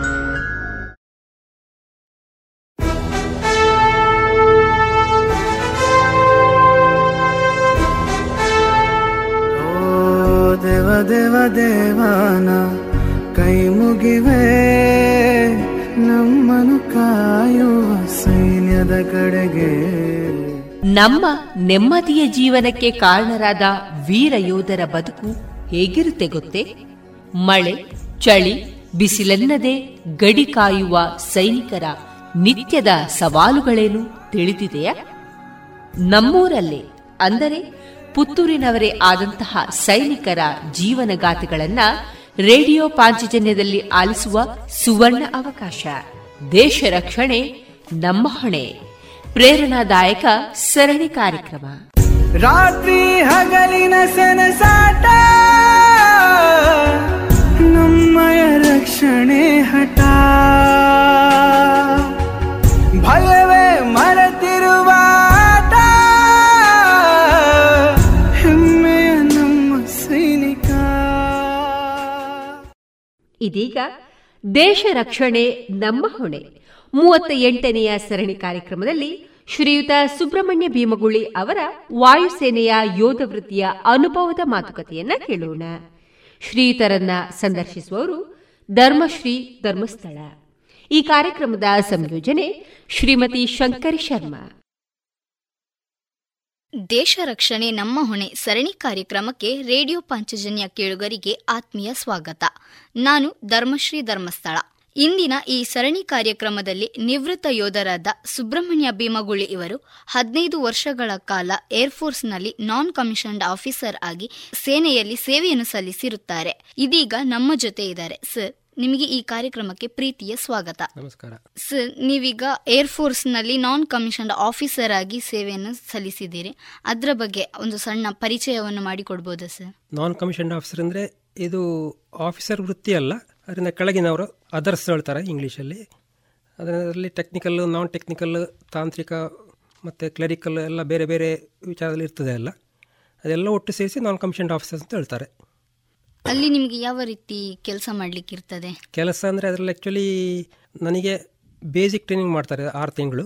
ಆರು ತಿಂಗಳು ಬೇಸಿಕ್ ಟ್ರೈನಿಂಗ್ ಅಂತ ಮಾಡಿದ ಮೇಲೆ ಬೇರೆ ಬೇರೆ ಡಿಪಾರ್ಟ್ಮೆಂಟಿಗೆ ಇಲೆಕ್ಟ್ರಿಷಿಯನ್ ಟೆಕ್ನಿಕಲಲ್ಲಿ ಇಲೆಕ್ಟ್ರಿಷಿಯನ್ ರಡಾರ್ ಮೆಕ್ಯಾನಿಕ್ ಮತ್ತು ಇನ್ಸ್ಟ್ರುಮೆಂಟೇಷನ್ ಫೋಟೋ ಮೆಕ್ಯಾನಿಕ್ ಅಂತೆಲ್ಲ ಮಾಡ್ತಾರೆ. ನಾನ್ ಟೆಕ್ನಿಕಲಲ್ಲಿ ಕ್ಲರಿಕಲ್ ಇಕ್ವಿಪ್ಮೆಂಟ್ಸ್ ಮತ್ತು ಪೊಲೀಸ್ ಇದೆಲ್ಲ ಬರ್ತದೆ. ಇದರಲ್ಲಿ ನಿಮಗೆ ಇದೇ ಒಂದು ಕೆಟಗರಿಯನ್ನು ನೀವು ಆಯ್ಕೆ ಮಾಡಿಕೊಳ್ಳಿಕ್ಕೆ ಕಾರಣ ಏನು ಸರ್? ಇಲ್ಲ ನಮಗೆ ನಮಗೆ ಆಯ್ಕೆಗೆ ಅದರಲ್ಲಿ ಅವಕಾಶ ಇಲ್ಲ. ಅಂದರೆ ಅವರು ನಮ್ಮ ಪರ್ಫಾರ್ಮೆನ್ಸ್ ನೋಡಿ ಬೇರೆ ಬೇರೆ ಕ್ಯಾಟಗರಿಯಿಂದ ಅವರು ನಮಗೆ ಸೆಲೆಕ್ಟ್ ಮಾಡಿ ಕೊಡ್ತಾರೆ ಅವರು. ನಿಮಗೆ ಈ ಕಲೆಕ್ಷನ್ ಅಂತ. ಮತ್ತು ಅದರಲ್ಲಿ ಆರು ತಿಂಗಳ ಬೇಸಿಕ್ ಟ್ರೈನಿಂಗ್ ಮುಗಿದ ಮೇಲೆ ಅದರಲ್ಲಿ ಕೂಡ ನಮ್ಮ ಪರ್ಫಾರ್ಮೆನ್ಸ್ ಯಾವ ರೀತಿ ಇರ್ತದೆ, ಅದರ ಮೇಲೆ ಬೇರೆ ಬೇರೆ ಟ್ರೇಡ್ಗಳನ್ನು ಇದು ಮಾಡ್ತಾರೆ ಅವರು. ಅಂದರೆ ನಮಗೆ ಅದರಲ್ಲಿ ಯಾವ ರೀತಿಯ ಕ್ಯಾಟಗರಿ ಇರ್ತದೆ ಅಂತಲೇ ಗೊತ್ತಿಲ್ಲ ಆ್ಯಕ್ಚುಲಿ ಫಸ್ಟ್ ಆಫ್ ಆಲ್ ಅಂದರೆ ನಾವು ಏರ್ಫೋರ್ಸಿಗೆ ಫ್ರೆಶ್ ಸೇರುವಾಗ ನಮಗೆ ಅದರ ಬಗ್ಗೆ ಏನು ಅನುಭವ ಇರುವುದಿಲ್ಲ. ಪ್ರಾರಂಭದಲ್ಲಿ ಒಟ್ಟಿನಲ್ಲಿ ಏರ್ಫೋರ್ಸಿಗೆ ಅಂತ ಏರ್ ಫೋರ್ಸ್ ಅಂದರೆ ಆಗಿನ ಕಾಲದಲ್ಲಿ ಮಿಲಿಟ್ರಿ ಅಂತ ಒಟ್ಟು. ಅದರಲ್ಲಿ ಏರ್ ಫೋರ್ಸಲ್ಲಿ ನನಗೆ ಸೇರಿದಾಗ ನಮಗೆ ಯಾವಾಗ ಹುದ್ದೆ ಸಿಗ್ತದೆ ಅಂತ ಹೇಳೋ ನಮಗೆ ಗೊತ್ತಿರೋದಿಲ್ಲ ಅವರು ಅಲ್ಲಿ ಹೋದ ಮೇಲೆ ಇದು ಮಾಡ್ತಾರೆ ನಮಗೆ ಇಂಥದ್ದೇ ಆಗಬೇಕು ಅಂತ ಹೇಳಿ ನಮಗೆ ಅಂಥ ಅವಕಾಶಗಳು ಇಲ್ಲ ಕೂಡ ಅದರಲ್ಲಿ. ಸರ್ ಇದಕ್ಕಿಂತ ಮುಂಚೆ ಈ ಸೇನೆಗೆ ಸೇರೋಕ್ಕಿಂತ ಮುಂಚೆ ನಿಮ್ಮ ಬಾಲ್ಯ ಹೇಗಿತ್ತು ಸರ್? ಪ್ರತಿಯೊಬ್ಬರಿಗೆ ಕೂಡ ಬಾಲ್ಯ ಒಂದು ಬಹಳ ಒಂದು ಮೆಮೊರೇಬಲ್ ಸೊ ಅಂಥದ್ರಲ್ಲಿ ನಿಮ್ಮ ಒಂದು ಬಾಲ್ಯ ಹೇಗಿತ್ತು? ಬಾಲ್ಯ ಅಂದರೆ ನಮ್ಮದು ಆ್ಯಕ್ಚುಲಿ ತುಂಬು ಸಂಸಾರ. ನಮ್ಮ ಅಪ್ಪ ಅಮ್ಮನಿಗೆ ನಾವು ಎಂಟು ಜನ ಮಕ್ಕಳು. ಎಂಟು ಜನ ಮಕ್ಕಳು, ನಾನು ಹುಟ್ಟಿದ್ದು ಬೆಳ್ಳಾರೆಯ ಸುಳ್ಯ ತಾಲೂಕಿನ ಬೆಳ್ಳಾರೆಯ ಅರ್ನಾಡಿ ಎಂಬ ಜಾಗದಲ್ಲಿ ಹುಟ್ಟಿದ್ದು ನಾನು. ನಾನು ಎಂಟು ವರ್ಷದವರೆಗೆ ಅಲ್ಲಿದ್ದೆ ನಾವು. ಆಮೇಲೆ ಅಲ್ಲಿ ಆ ಜಾಗವನ್ನು ಕೊಟ್ಟು ನಾವು ಕೊಕ್ಕಡದ ಹತ್ತಿರ ಪಟ್ರಮೆ ಅಂತ ಹೇಳುವವರಿಗೆ ಅಲ್ಲಿ ನಮ್ಮ ಅಪ್ಪ ಅಲ್ಲಿ ಹೋಗಿ ಜಾಗ ಮಾಡಿ ಅಲ್ಲಿದ್ದು ನಾವು ಮತ್ತೆ. ಅಂದರೆ ಬಾಲ್ಯ ಅಂದರೆ ನಾನು ಕೂಡ ಅಷ್ಟೇ ಒಂದನೇ ಕ್ಲಾಸ್ ಎರಡನೇ ಕ್ಲಾಸು ಬಳ್ಳಾರಿಯಲ್ಲಿ ಹೋಗಿದ್ದೆ ಪಿರ್ವಾಜೆಯಲ್ಲಿ. ಮತ್ತು ನಮ್ಮ ಶಾಲೆ ಊರಿನ ಹತ್ರ ನಿಡ್ಲೆ ಅಂತ ಹೇಳುವಲ್ಲಿ ಹೈಸ್ಕೂಲು ವಿದ್ಯಾಭ್ಯಾಸವರೆಗೆ ಆಯಿತು ಆಮೇಲೆ ಪಿ ಯು ಸಿ ಪುತ್ತೂರಲ್ಲಿ ವಿವೇಕಾನಂದ ಕಾಲೇಜ್ ಇದೇ ಕಾಲೇಜಿನಲ್ಲಿ ಎಪ್ಪತ್ತೇಳು ಎಪ್ಪತ್ತೆಂಟರಲ್ಲಿ ಮಾಡಿದ್ದು ಎರಡು ವರ್ಷದ ಪಿ ಯು ಸಿ ಆಮೇಲೆ ಸೇನೆಗೆ ಸೇರಿದ್ದು. ನಿಮ್ಮ ಎಜುಕೇಷನ್ ಯಾವ ರೀತಿ ಇತ್ತು ಸರ್ ನಿಮ್ಮ ಬಾಲ್ಯದಲ್ಲಿ? ಎಜುಕೇಷನ್ ಅಂದರೆ ನಾವು ಹಳ್ಳಿ ಶಾಲೆಯಲ್ಲಿ ಓದಿದವರು ಹೈಸ್ಕೂಲ್ನವರೇ ಕೂಡ ಹಳ್ಳಿ ಶಾಲೆಯೇ ಇದು. ಎಜುಕೇಷನ್ಗೆ ಅಂತ ಸಮಸ್ಯೆ ಆಗಲಿಲ್ಲ, ದಿನ ನಡ್ಕೊಂಡು ಹೋಗಬೇಕು ಶಾಲೆಗೆ. ಇಲ್ಲಿ ಬೆ ಬಳ್ಳಾರಿಯಲ್ಲಿದ್ದಾಗ ಏನು ದೂರ ಇರಲಿಲ್ಲ. ಆದರೆ ಕೊಕ್ಕಡದಲ್ಲಿ ಪಟ್ಟರಮೆಗೆ ಹೋದ ಮೇಲೆ ಅಲ್ಲಿ ದಿನ ನಮಗೆ ಎರಡೂವರೆ ಕಿಲೋಮೀಟ್ರ್ ಎರಡೂವರೆ ಮೈಲು ಅಂದರೆ ಸಾಮಾನ್ಯ ನಾಲ್ಕು ಕಿಲೋಮೀಟ್ರ್ ಹತ್ರ ಆಗುತ್ತದೆ, ಒಂದು ಒನ್ ವೇ ಹೋಗೋದು ನಾಲ್ಕು ಕಿಲೋಮೀಟ್ರ್ ಬರೋದು. ಮಳೆಗಾಲದಲ್ಲಂತೂ ಭಾಳ ಖುಷಿ ಆಗ್ತಾ ಇತ್ತು, ಅದೇ ಜೊತೆಯಲ್ಲಿ ಭಾಳ ಕಷ್ಟವಾಗ್ತಾ ಇತ್ತು. ಅಂದರೆ ಕೊಡೆ ಹಿಡ್ಕೊಂಡು ಹೋಗಬೇಕು, ಅದು ಬ್ಯಾಗ್ ಕೂಡ ದೊಡ್ಡ ಬ್ಯಾಗ್ ಹಿಡ್ಕೊಂಡೆಲ್ಲ ಹೋಗಬೇಕು. ಆದರೆ ಎಲ್ಲರೂ ನಾವು, ನಾವೇ ನಾಲ್ಕೈದು ಜನ ಅಣ್ಣ ತಮ್ಮದ್ರ ಅಕ್ಕ ತಂಗಿಂದ್ರೆ ಒಟ್ಟಿಗೆ ಹೋಗ್ತಾ ಇದ್ವಿ ಶಾಲೆಗೆ ಹೋಗೋರೆಲ್ಲ. ಆದರೆ ಅದೊಂದು ಮಜಾವೇ ಬೇರೆ ಆ ಟೈಮಿದು ಶಾಲೆಗೆ ಹೋಗುವ, ಆಟ ಆಡ್ತಾ ಹೋಗೋದು, ಶಾಲೆಗೆ ಬರುವಾಗ, ಬರುವಾಗಲೂ ಅಷ್ಟೇ ಎಲ್ಲ ಕಾಡು, ಗುಡ್ಡೆ, ಗದ್ದೆ ಮಧ್ಯಲ್ಲೆಲ್ಲ ಬರಬೇಕಿತ್ತೆಲ್ಲ ಅಲ್ಲಿ ಬರುವಾಗ ಅಷ್ಟೇ ಆಟ ಆಡ್ತಾ ಇರೋದು, ನೀರೆಲ್ಲ ಆಡೋದು, ಮತ್ತು ಬೇಸಿಗೆಗಾಲದಲ್ಲಿ ಗೇರು ಬೀಜ ಕೊಯ್ಯೋದು ಮಾವಿನ ಹಣ್ಣುಗೆ ಕಲ್ಲಿಡು, ಕಲ್ಲು ಹಾಕೋದು ಇಂಥದ್ದೆಲ್ಲ ಮಾಡಿ ಬೇಕಾದಷ್ಟು ಅನುಭವ ಪಡೆದಿದ್ದೇವೆ ಆ ವಿಷಯದಲ್ಲಿ. ಮತ್ತು ಶಾಲೆಯಲ್ಲಿ ಅಷ್ಟೇ, ಶಾಲೆಯಲ್ಲಿ ನಾನು ಸಾಮಾನ್ಯವಾಗಿ ಕ್ಲಾಸಲ್ಲಿ ಎರಡನೇ ಅಥವಾ ಮೂರನೇ ಪ್ಲೇಸೇ ಬರ್ತಾ ಇರ್ತೀನಿ ಸೆಕೆಂಡ್ ಅಥವಾ ತರ್ಡೇ ಬರ್ತಾ ಇತ್ತು. ನಮ್ಮಲ್ಲೇ ಒಳ್ಳೆ ಉತ್ತಮ ಕಾಂಪಿಟೇಷನ್ ಇತ್ತು. ನನಗೂ ಫಸ್ಟ್ ಸೆಕೆಂಡ್ ಬರೋರಿಗೆಲ್ಲ ಯಾವಾಗಲೂ ಹೈಸ್ಕೂಲಲ್ಲಿ ಪ್ರೈಮರಿ ಸ್ಕೂಲಲ್ಲೆಲ್ಲ ನೀವೀಗ ನಿಮಗೆ ಈಗ ಸೇನೆಗೆ ಸೇರಿಕೆ ನಿಮಗೆ ಹೈಸ್ಕೂಲಿಂದನೇ ಅದ್ರ ಅಂದ್ರೆ ಈಗ ಎನ್ ಸಿ ಸಿ ಆ ಥರ ಎಲ್ಲ ಇರ್ತದಲ್ಲ. ಸೊ ನೀವು ಶಾಲೆಗೆ ಹೋಗಬೇಕಾದ್ರೇ ಇತ್ತ? ಅಲ್ಲ ಕಾಲೇಜಿಗೆ ಸೇರಿದ ಮೇಲೆ ಆ ಥರ ಅದರ ಬಗ್ಗೆ ಮಾಹಿತಿ ತಗೊಂಡು ನೀವು ಜಾಯ್ ಜಾಯ್ನ್ ಆದದ್ದ? ಈ ಬಗ್ಗೆ ನಮಗೆ ನಿಜವಾಗಿ ಹೇಳಬೇಕು ಅಂದರೆ ಏನೂ ಮಾಹಿತಿಯೇ ಇರಲಿಲ್ಲ. ಪಿ ಯು ಸಿ ಆಗೋವರೆಗೂ ಮಾಹಿತಿ ಏನೂ ಇಲ್ಲ. ಅಂದರೆ ಸೇನೆ ಈ ರೀತಿ ಇರ್ತದೆ, ಯಾವ ರೀತಿಯಲ್ಲಿ ಇದು ಮಾಡಬೇಕು ಅಂತ ಹೇಳುವಂಥ ಜ್ಞಾನವೇ ಇರಲಿಲ್ಲ. ಆದರೆ ಎಂತಾಯ್ತು ಅಂದರೆ ನಾನು ಪಿ ಯು ಸಿ ಸೆಕೆಂಡ್ ಇಯರ್ಲಿದ್ದಾಗ ನಮ್ಮದೇ ಕಾಲೇಜಿನ ಒಬ್ಬ ಹುಡುಗ ಸಿಲೆಕ್ಷನ್ ಆಗಿತ್ತು, ನನ್ನ ಸೀನಿಯರ್ ಒಬ್ಬನು ಸಿಲೆಕ್ಷನ್ ಆಗಿ ಅವನು ಫಸ್ಟ್ ಇಯರ್ ಡಿಗ್ರಿಗೆ ಬಂದ ನಾನು ಸೆಕೆಂಡ್ ಇದ್ದಾಗ ಆದರೆ ಮಧ್ಯದಲ್ಲಿ ಬಿಟ್ಟು ಸೇರಿದ ಅವನು ಏರ್ಫೋರ್ಸಿಗೆ ಹಾಗಾಗಿ ನಮಗೇನೋ ಒಂಥರ ಒಂದು ಏರ್ಫೋರ್ಸ್ ಅಂತ ಹೇಳೋದು ಉಂಟು. ಹೀಗೆ ನಾವು ಸೇರ್ಬೋದು ಅಂತ ಹೇಳೋ ಒಂದು ಜ್ಞಾನ ಇತ್ತು. ಮತ್ತೆಂತಾಯಿತು ಅಂದರೆ ನಾನು ಆಗಲೇ ಹೇಳಿದಾಗ ನಮ್ಮದು ದೊಡ್ಡ ಕುಟುಂಬ. ಕುಟುಂಬದಲ್ಲಿ ಅಂದರೆ ಹೊಟ್ಟೆಗೆ ತಕ್ಕ ಇಲ್ಲದೆ ಹಾಗೇನಿಲ್ಲ, ಬಡ ಕುಟುಂಬ ಆದರೂ ಏನು ತೊಂದರೆ ಇರಲಿಲ್ಲ. ಆದರೆ ಎಂಟು ಜನ ಮಕ್ಕಳಾದ್ರಿಂದ ಮುಂದೆ ಏನು ಅಂತ ಹೇಳೋ ಒಂದು ಸಮಸ್ಯೆ ಇತ್ತು. ಆ ರೀತಿ ಅದೇ ರೀತಿ ಪಿ ಯು ಸಿ ಪರೀಕ್ಷೆ ಮುಗಿದ ಕೂಡಲೇ ಏನೋ ನಮ್ಮ ಅಣ್ಣನೂ ಅವನು ಇಲ್ಲೇ ಓದಿದ್ದ. ಅವನು ಏನೋ ಒಂದು ಅಡ್ವರ್ಟೈಸ್ಮೆಂಟು ಈಗ ಪೇಪರಲ್ಲಿ ಬಂದಿದೆ ನೋಡಿ ಏರ್ಫೋರ್ಸ್ ಸಿಲೆಕ್ಷನಿಗಂತೆ ನೋಡ್ತೀಯಾ ಕೇಳಿದೆ. ಆಯಿತು ಹೇಳಿದೆ. ಆಗ ಇಲ್ಲಿ ಪಿ ಯು ಸಿ ರಿಸಲ್ಟ್ ನೋಡಿದ್ದು ಸೀದಾ ನಾನು ಬೆಂಗಳೂರು ಬಸ್ ಹತ್ತಿದ್ದು. ಬೆಂಗಳೂರಿಗೆ ಫಸ್ಟ್ ಟೈಮ್ ಹೋಗ್ತಾ ಇರೋದು. ಅದುವರೆಗೆ ಬೆಂಗಳೂರು ಎಲ್ಲಿ ಏನು ಅಂತ ಗೊತ್ತಿಲ್ಲ. ಆದರೂ ಬಸ್ಸಿಗೆ ಹತ್ತಿದೆ. ಬಸ್ಸಿಗೆ ಹತ್ತಬೇಕಾದ್ರೆ ನನಗೆ ಇಲ್ಲಿ ನಾಪಶಕುನ ಆಯಿತು. ಪುತ್ತೂರಿಂದ ಒಂದು ನಾಲ್ಕು ಕಿಲೋಮೀಟ್ರ್ ಹೋಗ್ಬೇಕಾದ್ರೆ ಬಸ್ಸು ಆಕ್ಸಿಡೆಂಟ್ ಆಯಿತು. ಒಂದು ಸಣ್ಣ ಮಟ್ಟಿನ ಆಕ್ಸಿಡೆಂಟ್ ಸೈಡಿಗೆ ಬಿದ್ದು ಅಂದರೆ ಅಲ್ಲಿ ಸಾಯಂಕಾಲ ಸುಮಾರು ಮಧ್ಯಾಹ್ನದವರೆಗೂ ಅಲ್ಲೇ ಹೆಲ್ಡಪ್ ಆದ್ವಿ ನಾವು. ಬೆಂಗಳೂರು ಹೋಗ್ಬೇಕಾದ್ರೆ ನಮ್ಮ ಅಣ್ಣನ ಫ್ರೆಂಡ್ ಒಬ್ಬ ಇದ್ದ ಅಲ್ಲಿ. ಅವನು ಬಸ್ ಸ್ಟ್ಯಾಂಡಿಗೆ ಬರ್ತಾನೆ ಅಂತ ಹೇಳಿದ್ದ. ಅವನು ನಾಲ್ಕೂವರೆ ಗಂಟೆ ಐದು ಗಂಟೆಯಿಂದ ಕಾಯ್ತಾ ಇದ್ದ ಬಸ್ ಸ್ಟ್ಯಾಂಡಲ್ಲಿ ನನಗೆ ಆಗ ಅಂದರೆ ಫೋನಲ್ಲಿ ತಿಳಿಸುವ ಅಂದರೆ ಫೋನ್ ಕೂಡ ಇಲ್ಲ ಎಂಥದೂ ಇಲ್ಲ. ಸೊ ಅವನು ವೆಯ್ಟ್ ಮಾಡ್ತಾ ಮಾಡ್ತಾ ಮಾಡ್ತಾ ನಮ್ಮ ಬಸ್ಸಲ್ಲಿ ರೀಚ್ ಆಗ್ಬೇಕಾದ್ರೆ ಸಾಮಾನ್ಯ ಹತ್ತು ಗಂಟೆ ಆಗಿತ್ತು ರಾತ್ರಿ. ಹತ್ತು ಗಂಟೆ ಆದ ಅದೇ ಟೈಮಿಗೆ ಅವನು ಅಣ್ಣನ ಫ್ರೆಂಡು ಊಟ ಮಾಡಿ ಬರ್ತಾನೆ ಊಟಕ್ಕೆ ಹೋಗಿದ್ದ. ನಾನು ಬಸ್ ಸ್ಟ್ಯಾಂಡಲ್ಲಿ ಹೋಗಿ ಯಾರೂ ಇಲ್ಲ. ಹೊಸ ಪ್ಲೇಸು ಎಲ್ಲಿಗೆ ಹೋಗೋದು ಅಂತಂದು ಗೊತ್ತಾಗಲ್ಲ ನನಗೆ. ಮತ್ತು ಏನೋ ಇದರಿಂದ ಒಂದು ಕಾಲು ಗಂಟೆಲಿ ಬಂದ ಅವನು ಮತ್ತೆ. ಮತ್ತು ಅವ್ನು ರೂಮಿಗೆ ಕರ್ಕೊಂಡೋಗಿ ಅಲ್ಲಿ ಇದು ಮಾಡಿ ಮತ್ತೆ ಮರು ದಿವಸ ಬೆಳಿಗ್ಗೆ ಕಬ್ಬನ್ ರೋಡಲ್ಲಿ ಸಿಲೆಕ್ಷನಿಗೆ ಓದದ್ದು ಅಲ್ಲಿ ಫಸ್ಟಿಗೆ ಜನರಲ್ ಆಗಿ ಟೆಸ್ಟ್ ಮಾಡ್ತಾರೆ. ಅಂದರೆ ರ್ಯಾಂಡಮ್ ಆಗಿ ಟೆಸ್ಟ್ ಮಾಡಿ ಫಿಸಿಕಲ್ ಟೆಸ್ಟ್ ಫಸ್ಟಿಗೆ ಅದರಲ್ಲಿ ಸುಮಾರು ದಿನ ಎಷ್ಟು ಜನ ಇದ್ದರು ಅಂತ ನನಗೆ ನೆನಪಿಲ್ಲ. ಅಂತೂ ಭಾಳ ಜನ ಅದರಲ್ಲೇ ಹೊರಗಡೆ ಹೋಗ್ತಾರೆ. ಮತ್ತು ಸ್ಕ್ರೀನಿಂಗ್ ಮಾಡ್ತಾರೆ. Maths English general English test of reasoning ಎಲ್ಲ ಮಾಡಿ ಅದರಲ್ಲೂ ಭಾಳ ಜನ ಹೊರಗಡೆ ಹೋಗಿದ್ದಾರೆ. ಮತ್ತು ಲಾಸ್ಟಿಗೆ ಕೊನೆಗೆ ಎಷ್ಟು ಜನ ಅಂತ ನೆನಪಿಲ್ಲ ಈಗ. ಅಂದರೆ ಸುಮಾರು ನಲ್ವತ್ತು ನಲ್ವತ್ತು ವರ್ಷ ಹಿಂದಿಂದು, ಎಪ್ಪತ್ತ ಎಂಟನೇ ಇಸ್ವಿಯ ಕಥೆ ಇದು. ಹಾಗೆ ಮತ್ತು ಅಲ್ಲಿ ಕೊನೆಗೆ ಒಂದು ಎಂಟು, ಹತ್ತು ಜನರಲ್ಲಿ ಸೆಲೆಕ್ಟ್ ಆಗಿದ್ದು, ಅವರಿಗೆ ಅಲ್ಲೇ ಮೆಡಿಕಲ್ ಮಾಡಿದರು. ಮೆಡಿಕಲ್ ಅಂದರೆ ಅಲ್ಲೇ ಬೆಂಗಳೂರಲ್ಲೇ ಮಾಡ್ತಾರೆ. ಮೆಡಿಕಲ್ ಮಾಡಿದ ಮೇಲೆ ಆಯ್ತು, ನೀವು ಹೋಗಿ ಸೆಲೆಕ್ಷನ್ ಆಗಿದೆ ನಿಮ್ಮದು ಕಾಲ್ ಲೆಟ್ರ್ ಕಳಿಸ್ತೇವೆ ಅಂತ ಹೇಳಿದರು. ಕಾಲ್ ಲೆಟ್ರ್ ಕಳಿಸಿ ಸಾಮಾನ್ಯ ಆಗಸ್ಟ್ ತಿಂಗ್, ಜುಲೈ, ಜೂನ್ ತಿಂಗಳಲ್ಲಿ ಕಾಲ್ ಲೆಟ್ರ್ ಬಂತು ನನಗೆ. ಆಗ ನನಗೆ ಹದಿನೆಂಟು ವರ್ಷ ಆಗಿರಲಿಲ್ಲ. ಆಗೇನಂದರೆ ಹದಿನೆಂಟು ವರ್ಷದ ಒಳಗಿನವರಿಗೆ ಪೇರೆಂಟ್ಸ್ ಕನ್ಸೆಂಟ್ ಅಂತ ಕೇಳ್ತಾರೆ. ಅಂದರೆ ಅಪ್ಪ, ಅಮ್ಮನ ಪರ್ಮಿಷನ್ ಬೇಕು ಅದಕ್ಕೆ. ಒಂದು ಫಾರ್ಮ್ ಫಿಲಪ್ ಮಾಡಿ ಕಳಿಸ್ಬೇಕು. ಸೊ ಅಪ್ಪ, ಅಮ್ಮನಿಗೆ ಕೇಳಿದರೆ ಅಪ್ಪ, ಅವರಿಗೆ ಇದರ ಬಗ್ಗೆ ಏನೂ ನಾಲೇಜೇ ಇಲ್ಲ. ಅವ್ರದ್ದು ಏನು ಅಬ್ಜೆಕ್ಷನ್ ಇರಲಿಲ್ಲ ಏನೂ ಇರಲಿಲ್ಲ. ತೊಂದರೆ ಎಲ್ಲ ಹೇಳಿದರು ಮತ್ತು ಅಣ್ಣನಿಗೆ ಕೇಳಿ ನಮ್ಮ ಅಣ್ಣನಿಗೆ. ಅವನು ಹೇಳಿದ, ನೋಡು, ಈಗಿನ ಕಾಲದಲ್ಲಿ ಸಿಕ್ಕಲು ಭಾಳ ಕಷ್ಟ ಇದೆ. ನಿನಗೆ ಹೇಗಿದ್ರು ಸೆಲೆಕ್ಷನ್ ಆಯಿತು. ಏನಾಗುತ್ತದೆ ಆಗಲಿ, ನೀನು ಹೋಗಿ ಉಳಿದ ಹಾಗೆ ಮತ್ತೆ ಸರಿ ಅಂತೇಳಿ ಆಗಸ್ಟ್ ಜುಲೈ, ಆಗಸ್ಟ್ ಇಪ್ಪತ್ತ ಮೂರನೇ ತಾರೀಕಿಗೆ ನಾನು ಬೆಂಗಳೂರಿಗೆ ಸೇರಿದ್ದೆ ಏರ್ಫೋರ್ಸಿಗೆ ಸರ್, ನೀವು ಯಾವುದೇ, ಅಂದರೆ ಈಗ ಈಗಿನ ಕಾಲದಲ್ಲಿ ಆದ್ರೆ ಈಗ ಹೈಸ್ಕೂಲಿಂದನೇ ಎನ್ ಸಿ ಸಿ ಅದ್ರ ಬಗ್ಗೆ ಎಲ್ಲ ಟ್ರೈನಿಂಗ್ ಅದಿದೆ ಎಲ್ಲಾನು ಇರ್- ಇದೆ ಈಗ ಈಗಿನ ಕಾಲದಲ್ಲಿ. ಹಿಂದಿನ ಕಾಲ ಅಂದ್ರೆ ನಿಮಗೆ ಯಾವುದೇ ಟ್ರೈನಿಂಗ್ ಇರಲಿಲ್ಲ ಏನೂ ಇರಲಿಲ್ಲ. ಸೊ ನೀವು ಪಿ ಯು ಸಿ ಎಕ್ಸಾಮ್ ಬರೆದು ಡೈರೆಕ್ಟ್ ಆಗಿ ನೀವು ಅಲ್ಲಿಗೆ ಎಕ್ಸಾಮ್ ಬರೀಲಿಕ್ಕೆ ಆ ಥರ ಹೋದ್ರಿ. ಮತ್ತೆ ಅಲ್ಲಿ ಹೋದ್ಮೇಲೂ ನಿಮಗೆ ಅಲ್ಲಿ ಟ್ರೈನಿಂಗ್ ಫಿಸಿಕಲ್ ಟೆಸ್ಟ್ ಟ್ರೈನಿಂಗ್ ಆ ತರ ಎಲ್ಲ ಇರ್ತದೆ. ಸೊ ಅದ್ರ ಎಕ್ಸ್ಪೀರಿಯನ್ಸ್ ನಿಮಗೆ ತುಂಬಾ ಡಿಫ್ರೆಂಟ್ ಆಗಿರ್ತದೆ ಸರ್ ಅದು ಹೇಗಿದೆ ನಿಮಗೆ? ಡಿಫ್ರೆಂಟ್ ಅಂದ್ರೆ ನನಗೆ ಈಗ ಆ ಸಮಯದ ಏನು ಯೋಚನೆಗಳಿತ್ತು ತಲೆ ಅಂತ ಹೇಳಲಿಕ್ಕೆ ಬರೋದಿಲ್ಲ ಈಗ. ಯಾಕಂದ್ರೆ ಅಷ್ಟು ವರ್ಷ ಹಳೆದಲ್ಲ. ಅಂತೂ ಸಿಲೆಕ್ಷನ್ ಆಯಿತು ಅಂತ ಹೇಳೋದು ಒಂದು ಸಂತೋಷ ಆಗಿ ಮನೆಗೆ ಬಂದಿದ್ದೆ. ಮತ್ತೆ ಅದೇ ಕಾಲ್ ಲೆಟ್ರ್ ಬಂತು.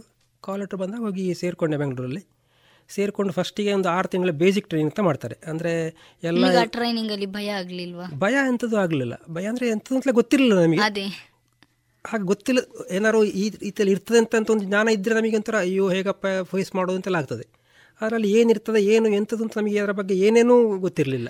ಪರಿಜ್ಞಾನವೇ ಇರಲಿಲ್ಲ ಅದರ ಬಗ್ಗೆ. ಅಲ್ಲಿ ಹೋದ್ಮೇಲೆ ಅಂಥ ಕಷ್ಟಗಳೇನು ಆಗಲಿಲ್ಲ. ಯಾಕೆಂದರೆ ನಾವು ಬೇರೆ ಬೇರೆ ರಾಜ್ಯಗಳಿಂದ ಬಂದವರು ಅಲ್ಲಿ ಕರ್ನಾಟಕ ಮಾತ್ರ ಅಲ್ಲ ಬೇರೆ ಭಾರತದ ಎಲ್ಲ ಮೂಲೆ ಮೂಲೆಗಳಿಂದ ಬಂದವರು ಇರ್ತಾರೆ. ಎಲ್ಲರೂ ಹೊಸಬ್ರು ಒಬ್ರಿಗೊಬ್ಬರು ಪರಿಚಯ ಇಲ್ಲ. ಆದರೂ ನಾವು ಇಷ್ಟು ವರ್ಷ ಭಾಳ ಖುಷಿಯಿಂದ ಟ್ರೈನಿಂಗಲ್ಲೆಲ್ಲ ಮಾಡಿಕೊಂಡು ಮುಂದುವರೆದಿದ್ದೇವೆ. ಬೇರೆ ಬೇರೆ ರಾಜ್ಯಗಳಿಂದೆಲ್ಲ ಬಂದಿದ್ದಾರೆ ಬೇರೆ ಬೇರೆ ದೇಶಗಳಿಂದ ಎಲ್ಲ ಕಡೆಯಿಂದನೂ ಬಂದಿರ್ತಾರೆ. ಸೊ. ನಿಮಗೆ ಇಲ್ಲಿಂದಲ್ಲಿ ಇಲ್ಲಿಂದ ಅಲ್ಲಿ ಹೋಗುವಾಗ ಲ್ಯಾಂಗ್ವೇಜ್ ಭಾಷೆಗೆ ನಿಮಗೆ ಏನಾದರೂ ತೊಂದರೆ ಆಗಲಿಲ್ವ ಸರ್ ಅಂದ್ರೆ ಇಲ್ಲಿಂದ ನಾವು ಕನ್ನಡ ಇಂಗ್ಲಿಷ್ ಆ ಥರ ಮಾತಾಡಿಕೊಂಡಿದ್ದವರು.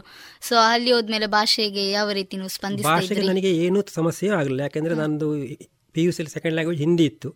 ಆದ್ದರಿಂದ ಹಿಂದಿ ಹಿಂದಿಯವರೊಟ್ಟಿಗೆ ಮಾತಾಡುವಂಥ ಎಂಥ ಸಮಸ್ಯೆಗಳು ಆಗಲಿಲ್ಲ. ಮತ್ತು ಈ ಸಾಮಾನ್ಯ ಕೇರಳ ತಮಿಳುನಾಡು ಅವರು ಹಿಂದಿ ಬರೋದಿಲ್ಲ. ಅವರು ಇಂಗ್ಲೀಷೇ ಮಾತಾಡಬೇಕಷ್ಟೇ. ಇಂಗ್ಲೀಷ್ ಮಾತಾಡ್ತಾ ಮಾತಾಡ್ತಾ ಜೊತೆಗೆ ನಾವು ಕೂಡ ಮಲಯಾಳ ತಮಿಳು ತೆಲುಗು ಎಲ್ಲ ಭಾಷೆಯನ್ನು ಸ್ವಲ್ಪ ಸ್ವಲ್ಪ ಕಲ್ತಿದ್ದೇವೆ. ಆದ್ದರಿಂದ ಅಂಥ ಭಾಷೆಯ ಸಮಸ್ಯೆ ಅಂತ ಏನೂ ಆಗಲಿಲ್ಲ ನಮಗೆ. ಸರ್ ಈಗ ನೀವು ಸೇನೆಗೆ ಸೇರಿದ್ರಿ. ನಿಮ್ಮ ಪ್ರತಿಯೊಬ್ಬರಿಗೆ ಒಂದು ಪ್ರೇರಣೆ ಅಂತ ಇರ್ತಾರೆ.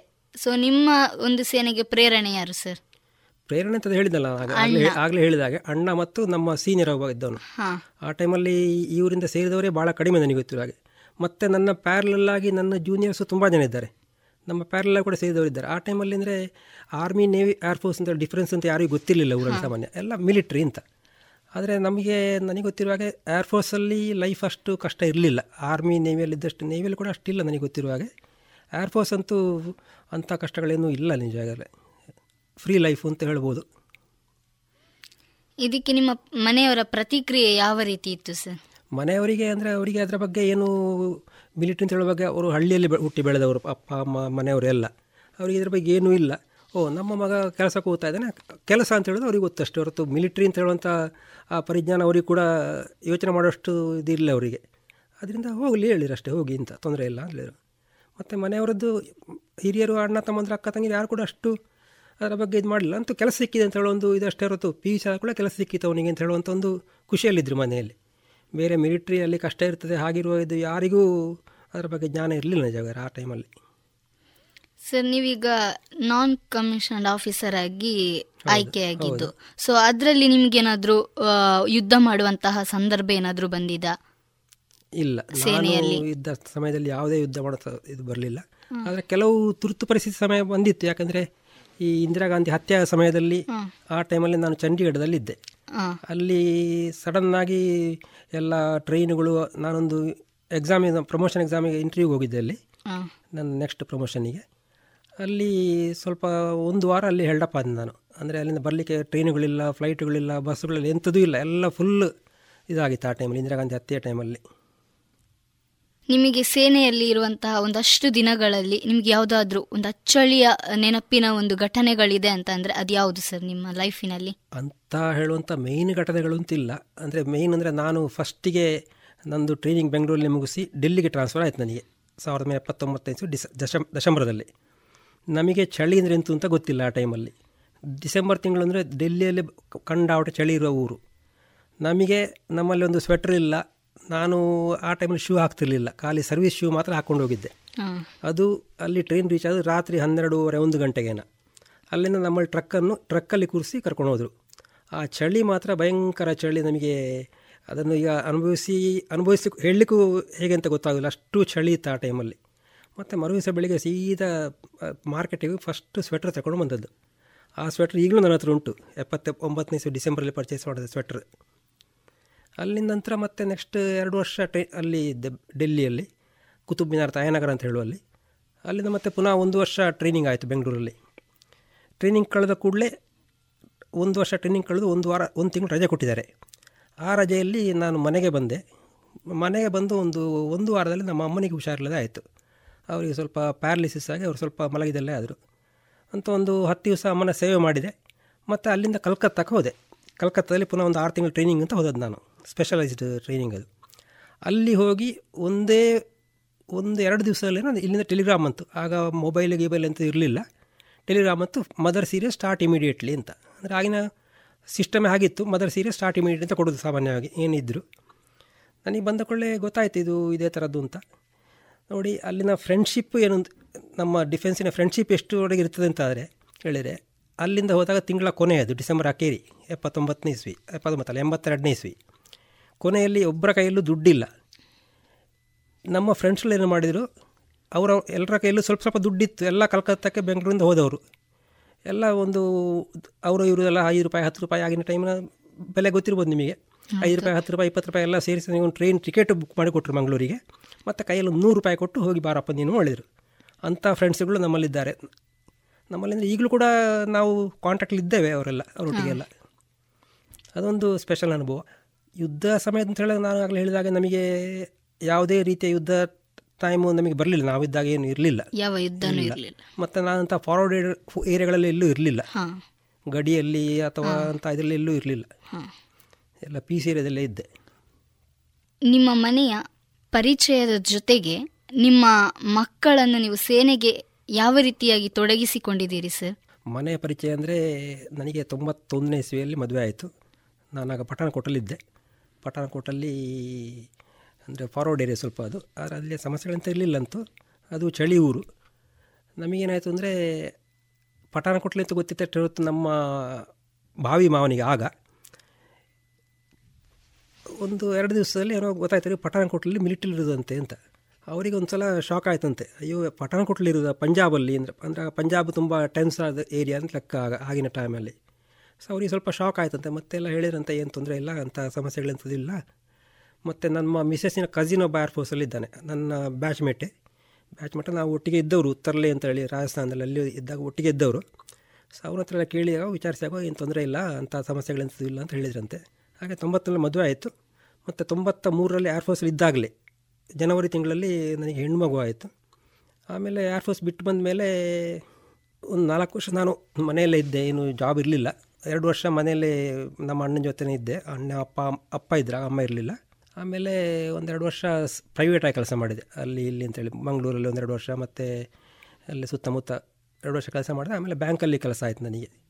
ಬ್ಯಾಂಕಲ್ಲಿ ಕೆಲಸ ಇಪ್ಪತ್ತ್ಮೂರು ವರ್ಷ ಕೆನರಾ ಬ್ಯಾಂಕಲ್ಲಿ ಸರ್ವಿಸ್ ಮಾಡಿದೆ. ನನ್ನ ಸ್ಯಾಟಿಸ್ಫ್ಯಾಕ್ಷನ್ ಪ್ರಕಾರ ನಾನು ತುಂಬ ಖುಷಿಯಾಗಿದ್ದೆ ಬ್ಯಾಂಕಲ್ಲಿ ಕೂಡ. ನನ್ನಿಂದ ಆದಷ್ಟು ಸೇವೆ ಮಾಡಿದೆ ನಮ್ಮ ಕಸ್ಟಮರ್ಸಿಗೆಲ್ಲ ಬ್ಯಾಂಕಲ್ಲಿದ್ದಾಗ ಎರಡನೇ ಮಗು ಆಯಿತು, ಗಂಡು ಮಗು. ಅವನು ಮೊದಲನೇ ಮಗಳು ಅವಳು ಲಿಟ್ರೇಚರಲ್ಲಿ ಎಂ ಎ ಮಾಡಿ ಈಗ ಆರು ತಿಂಗಳಿಂದಷ್ಟೇ ಮದುವೆ ಆಯಿತು ಅವಳಿಗೆ ಈಗ. ಇಲ್ಲಿ ಈಗ ಬೆಂಗಳೂರಲ್ಲಿದ್ದಾಳೆ ಅಲ್ಲಿ ಗಂಡನ ಜೊತೆ. ಅವರು ಕೊಟ್ಟದ್ದು ಇದೇ ಊರಲ್ಲೇ ನಮ್ಮ ಊರಿನ ಹತ್ರನೇ ಅವರ ಮನೆ ಇರೋದು ಆ್ಯಕ್ಚುಲಿ ಮತ್ತು ಮಗ ಅವನು ಪಿ ಯು ಸಿ ಮಾಡಿ ಆಮೇಲೆ ಇಂಜಿನಿಯರಿಂಗ್ ಮಾಡಿದ ನಿಟ್ಟೆಯಲ್ಲಿ. ಅವನು ಕೊನೆ ವರ್ಷ ಇದ್ದಾಗಲೇ ಎಕ್ಸಾಮ್ ಎಲ್ಲ ಕೊಡ್ತಾ ಇದ್ದ ಬೇರೆ ಬೇರೆ ಎಕ್ಸಾಮ್ಗಳಿಗೆಲ್ಲ ಆದರೆ ಅವನು ಕ್ಯಾಂಪಸ್ ಇಂಟ್ರೂ ಅಂತ ಯಾವುದಕ್ಕೂ ಹೋಗಿರಲಿಲ್ಲ. ಯಾಕೆಂದರೆ ಅವನಿಗೇನೋ ಅವನಿಗೆ ಯಾವ ರೀತಿಯ ಒಂದು ಇದಾಯ್ತು ಅವನಿಗೆ ಅಂತ ಗೊತ್ತಿಲ್ಲ. ಏರ್ಫೋರ್ಸ್ ಸೇರಬೇಕು ಅಂತ ಏನೋ ಇಚ್ಛೆ ಆಯ್ತು ಅವನಿಗೆ ಕಾಣ್ತದೆ. ಆದರೆ ಸ್ಟಾರ್ಟಿಂಗ್ ನನ್ನ ಹತ್ರ ಹೇಳೇ ಇರಲಿಲ್ಲ ಅವನು. ಒಂದು ಎಕ್ಸಾಮ್ ಎಲ್ಲ ಕೊಡ್ತಾ ಇದ್ದ ಅದಕ್ಕೆ ಎಂಟ್ರೆನ್ಸ್ ಎಕ್ಸಾಮ್ ಅಂತ ಎಫ್ ಕ್ಯಾಟ್ ಅಂತ ಒಂದು ಎಕ್ಸಾಮ್ ಉಂಟು. ಒಂದೆರಡು ಸಲ ಕೊಟ್ಟು ಎಕ್ಸಾಮ್ ಪಾಸ್ ಆಗಲಿಲ್ಲ. ಮತ್ತು ಮೂರನೇ ಸಲ ಕೊಡ್ತಾ ಇದ್ದಾಗ ಹೇಳಿದೆ ಹೀಗೆ ಎಕ್ಸಾಮ್ ಕೊಡ್ತಾ ಇದ್ದೀನಪ್ಪ ಎರಡು ಸಲ ಇದಾಯಿತು ಫೈನಲ್ ಮೂರನೇ ಸಲ ಕೊಟ್ಟಿದ್ದೇನೆ ಈಗ ಹೇಳಿದೆ. ಏನೋ ಅದರಷ್ಟಕ್ಕ ಅದರಲ್ಲಿ ಪಾಸ್ ಆಯಿತು ಒಂದು ಎಕ್ಸಾಮ್ ಪಾಸ್ ಆಯಿತು. ಎಕ್ಸಾಮ್ ಪಾಸ್ ಆಗಿ ಮತ್ತೆ ಅದಕ್ಕೆ ಇಂಟರ್ವ್ಯೂ ಉಂಟು ಎಸ್ ಎಸ್ ಬಿ ಅಂತ ಹೇಳ್ತಾರೆ ಸರ್ವಿಸ್ ಸಿಲೆಕ್ಷನ್ ಬೋರ್ಡು ಅಂತ. ಅದು ಐದು ದಿವಸ ಇಂಟರ್ವ್ಯೂ ಬ್ಯಾಂಗ್ಳೂರು ಮೈಸೂರಲ್ಲಿ ಆಯಿತು ಅವನಿಗೆ. ಅದರಲ್ಲಿ ಸಿಲೆಕ್ಷನ್ ಕೂಡ ಆಯಿತು ಅವನಿಗೆ. ಸಾಮಾನ್ಯವಾಗಿ ಫಸ್ಟ್ ಅಟೆಂಪ್ಟಲ್ಲಿ ಯಾರ್ದು ಆಗೋದಿಲ್ಲ. ಅಂತ ಅದರಲ್ಲಿ ಇವನಿಗೆ ಫಸ್ಟ್ ಅಟೆಂಪ್ಟಲ್ಲೇ ಆಯಿತು. ಅವನಿಗೆ ಯಾವ ರೀತಿ ಪ್ರೇರಣೆ ನನ್ನಿಂದ ಪ್ರೇರಣೆ ಬಂತೋ ಅಥವಾ ಎಂತು ಅಂತ ಗೊತ್ತಿಲ್ಲ. ಅಂತೂ ಒಟ್ಟಿನಲ್ಲಿ ಅವ್ನು ಹೋಗಬೇಕು ಅಂತಂದು ಇಚ್ಛೆ ಇತ್ತು ಅವನಿಗೆ. ಅವನ ಇಚ್ಛೆ ಪೂರ್ತಿ ಆಯಿತು. ಈಗ ಸದ್ಯಕ್ಕೆ ಟ್ರೈನಿಂಗ್ ಮುಗಿಸಿ ಈಗಷ್ಟೇ ಮೊನ್ನೆ ಮೊನ್ನೆ ಹೋದ ತಿಂಗಳು ಟ್ರೈನಿಂಗ್ ಮುಗೀತು ಅಷ್ಟೇ ಒಂದೀಗ.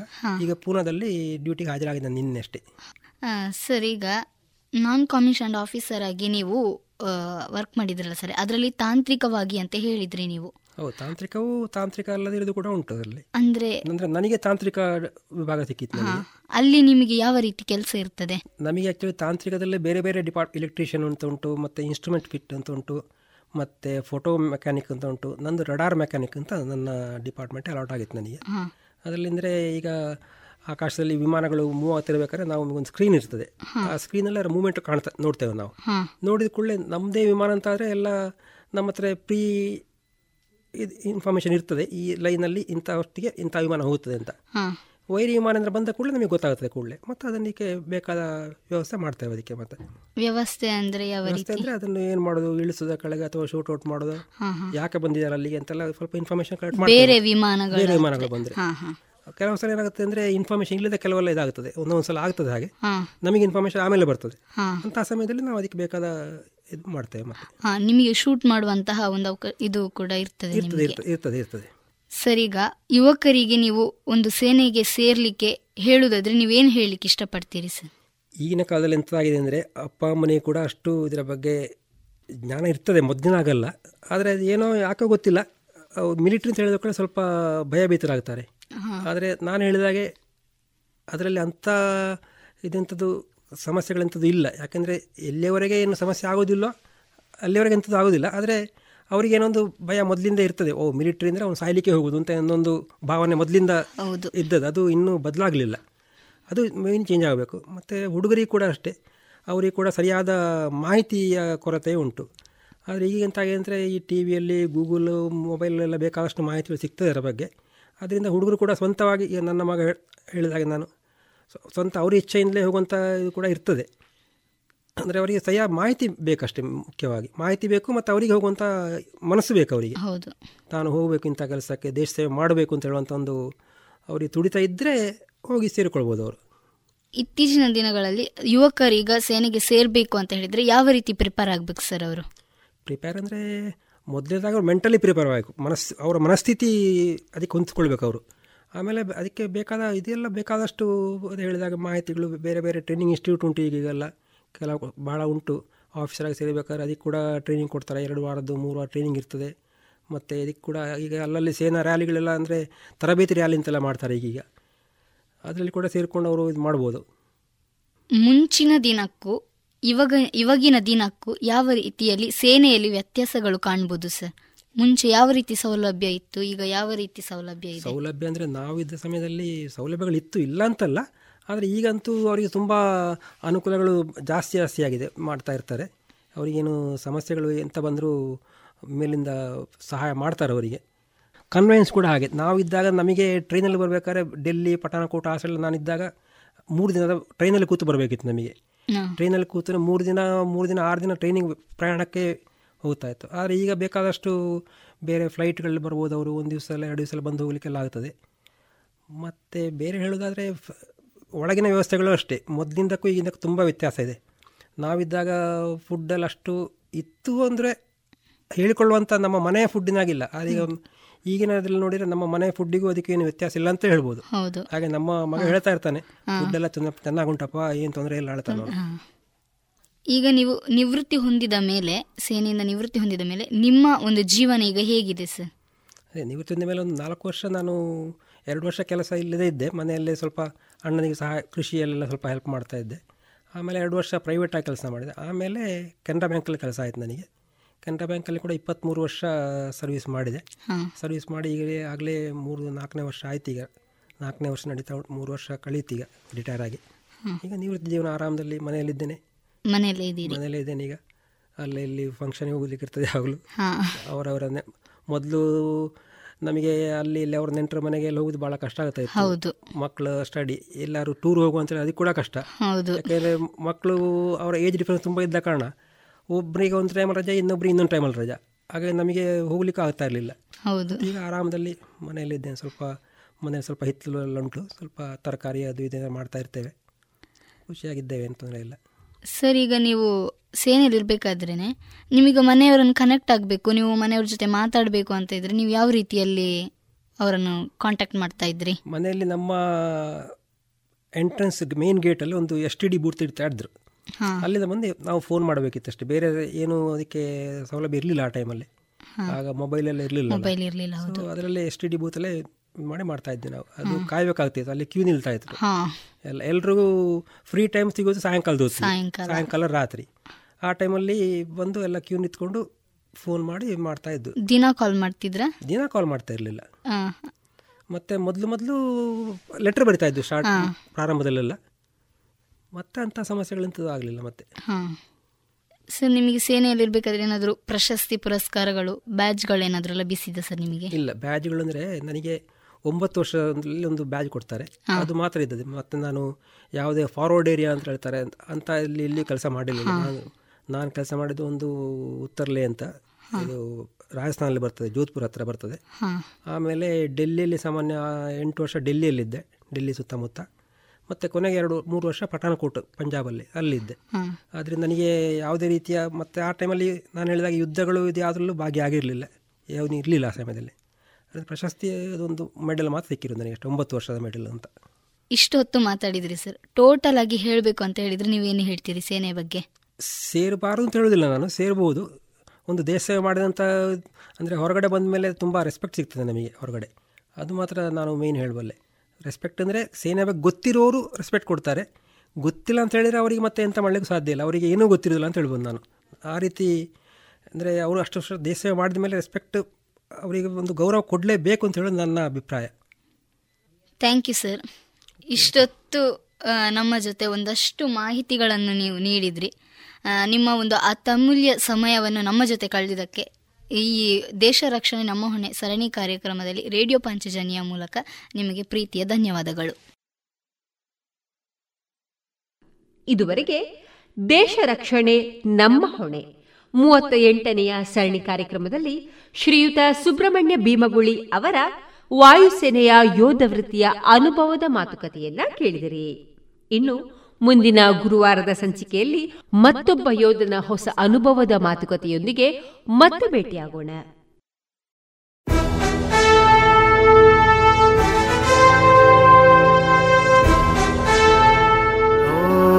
ದೇವ ದೇವ ದೇವಾನ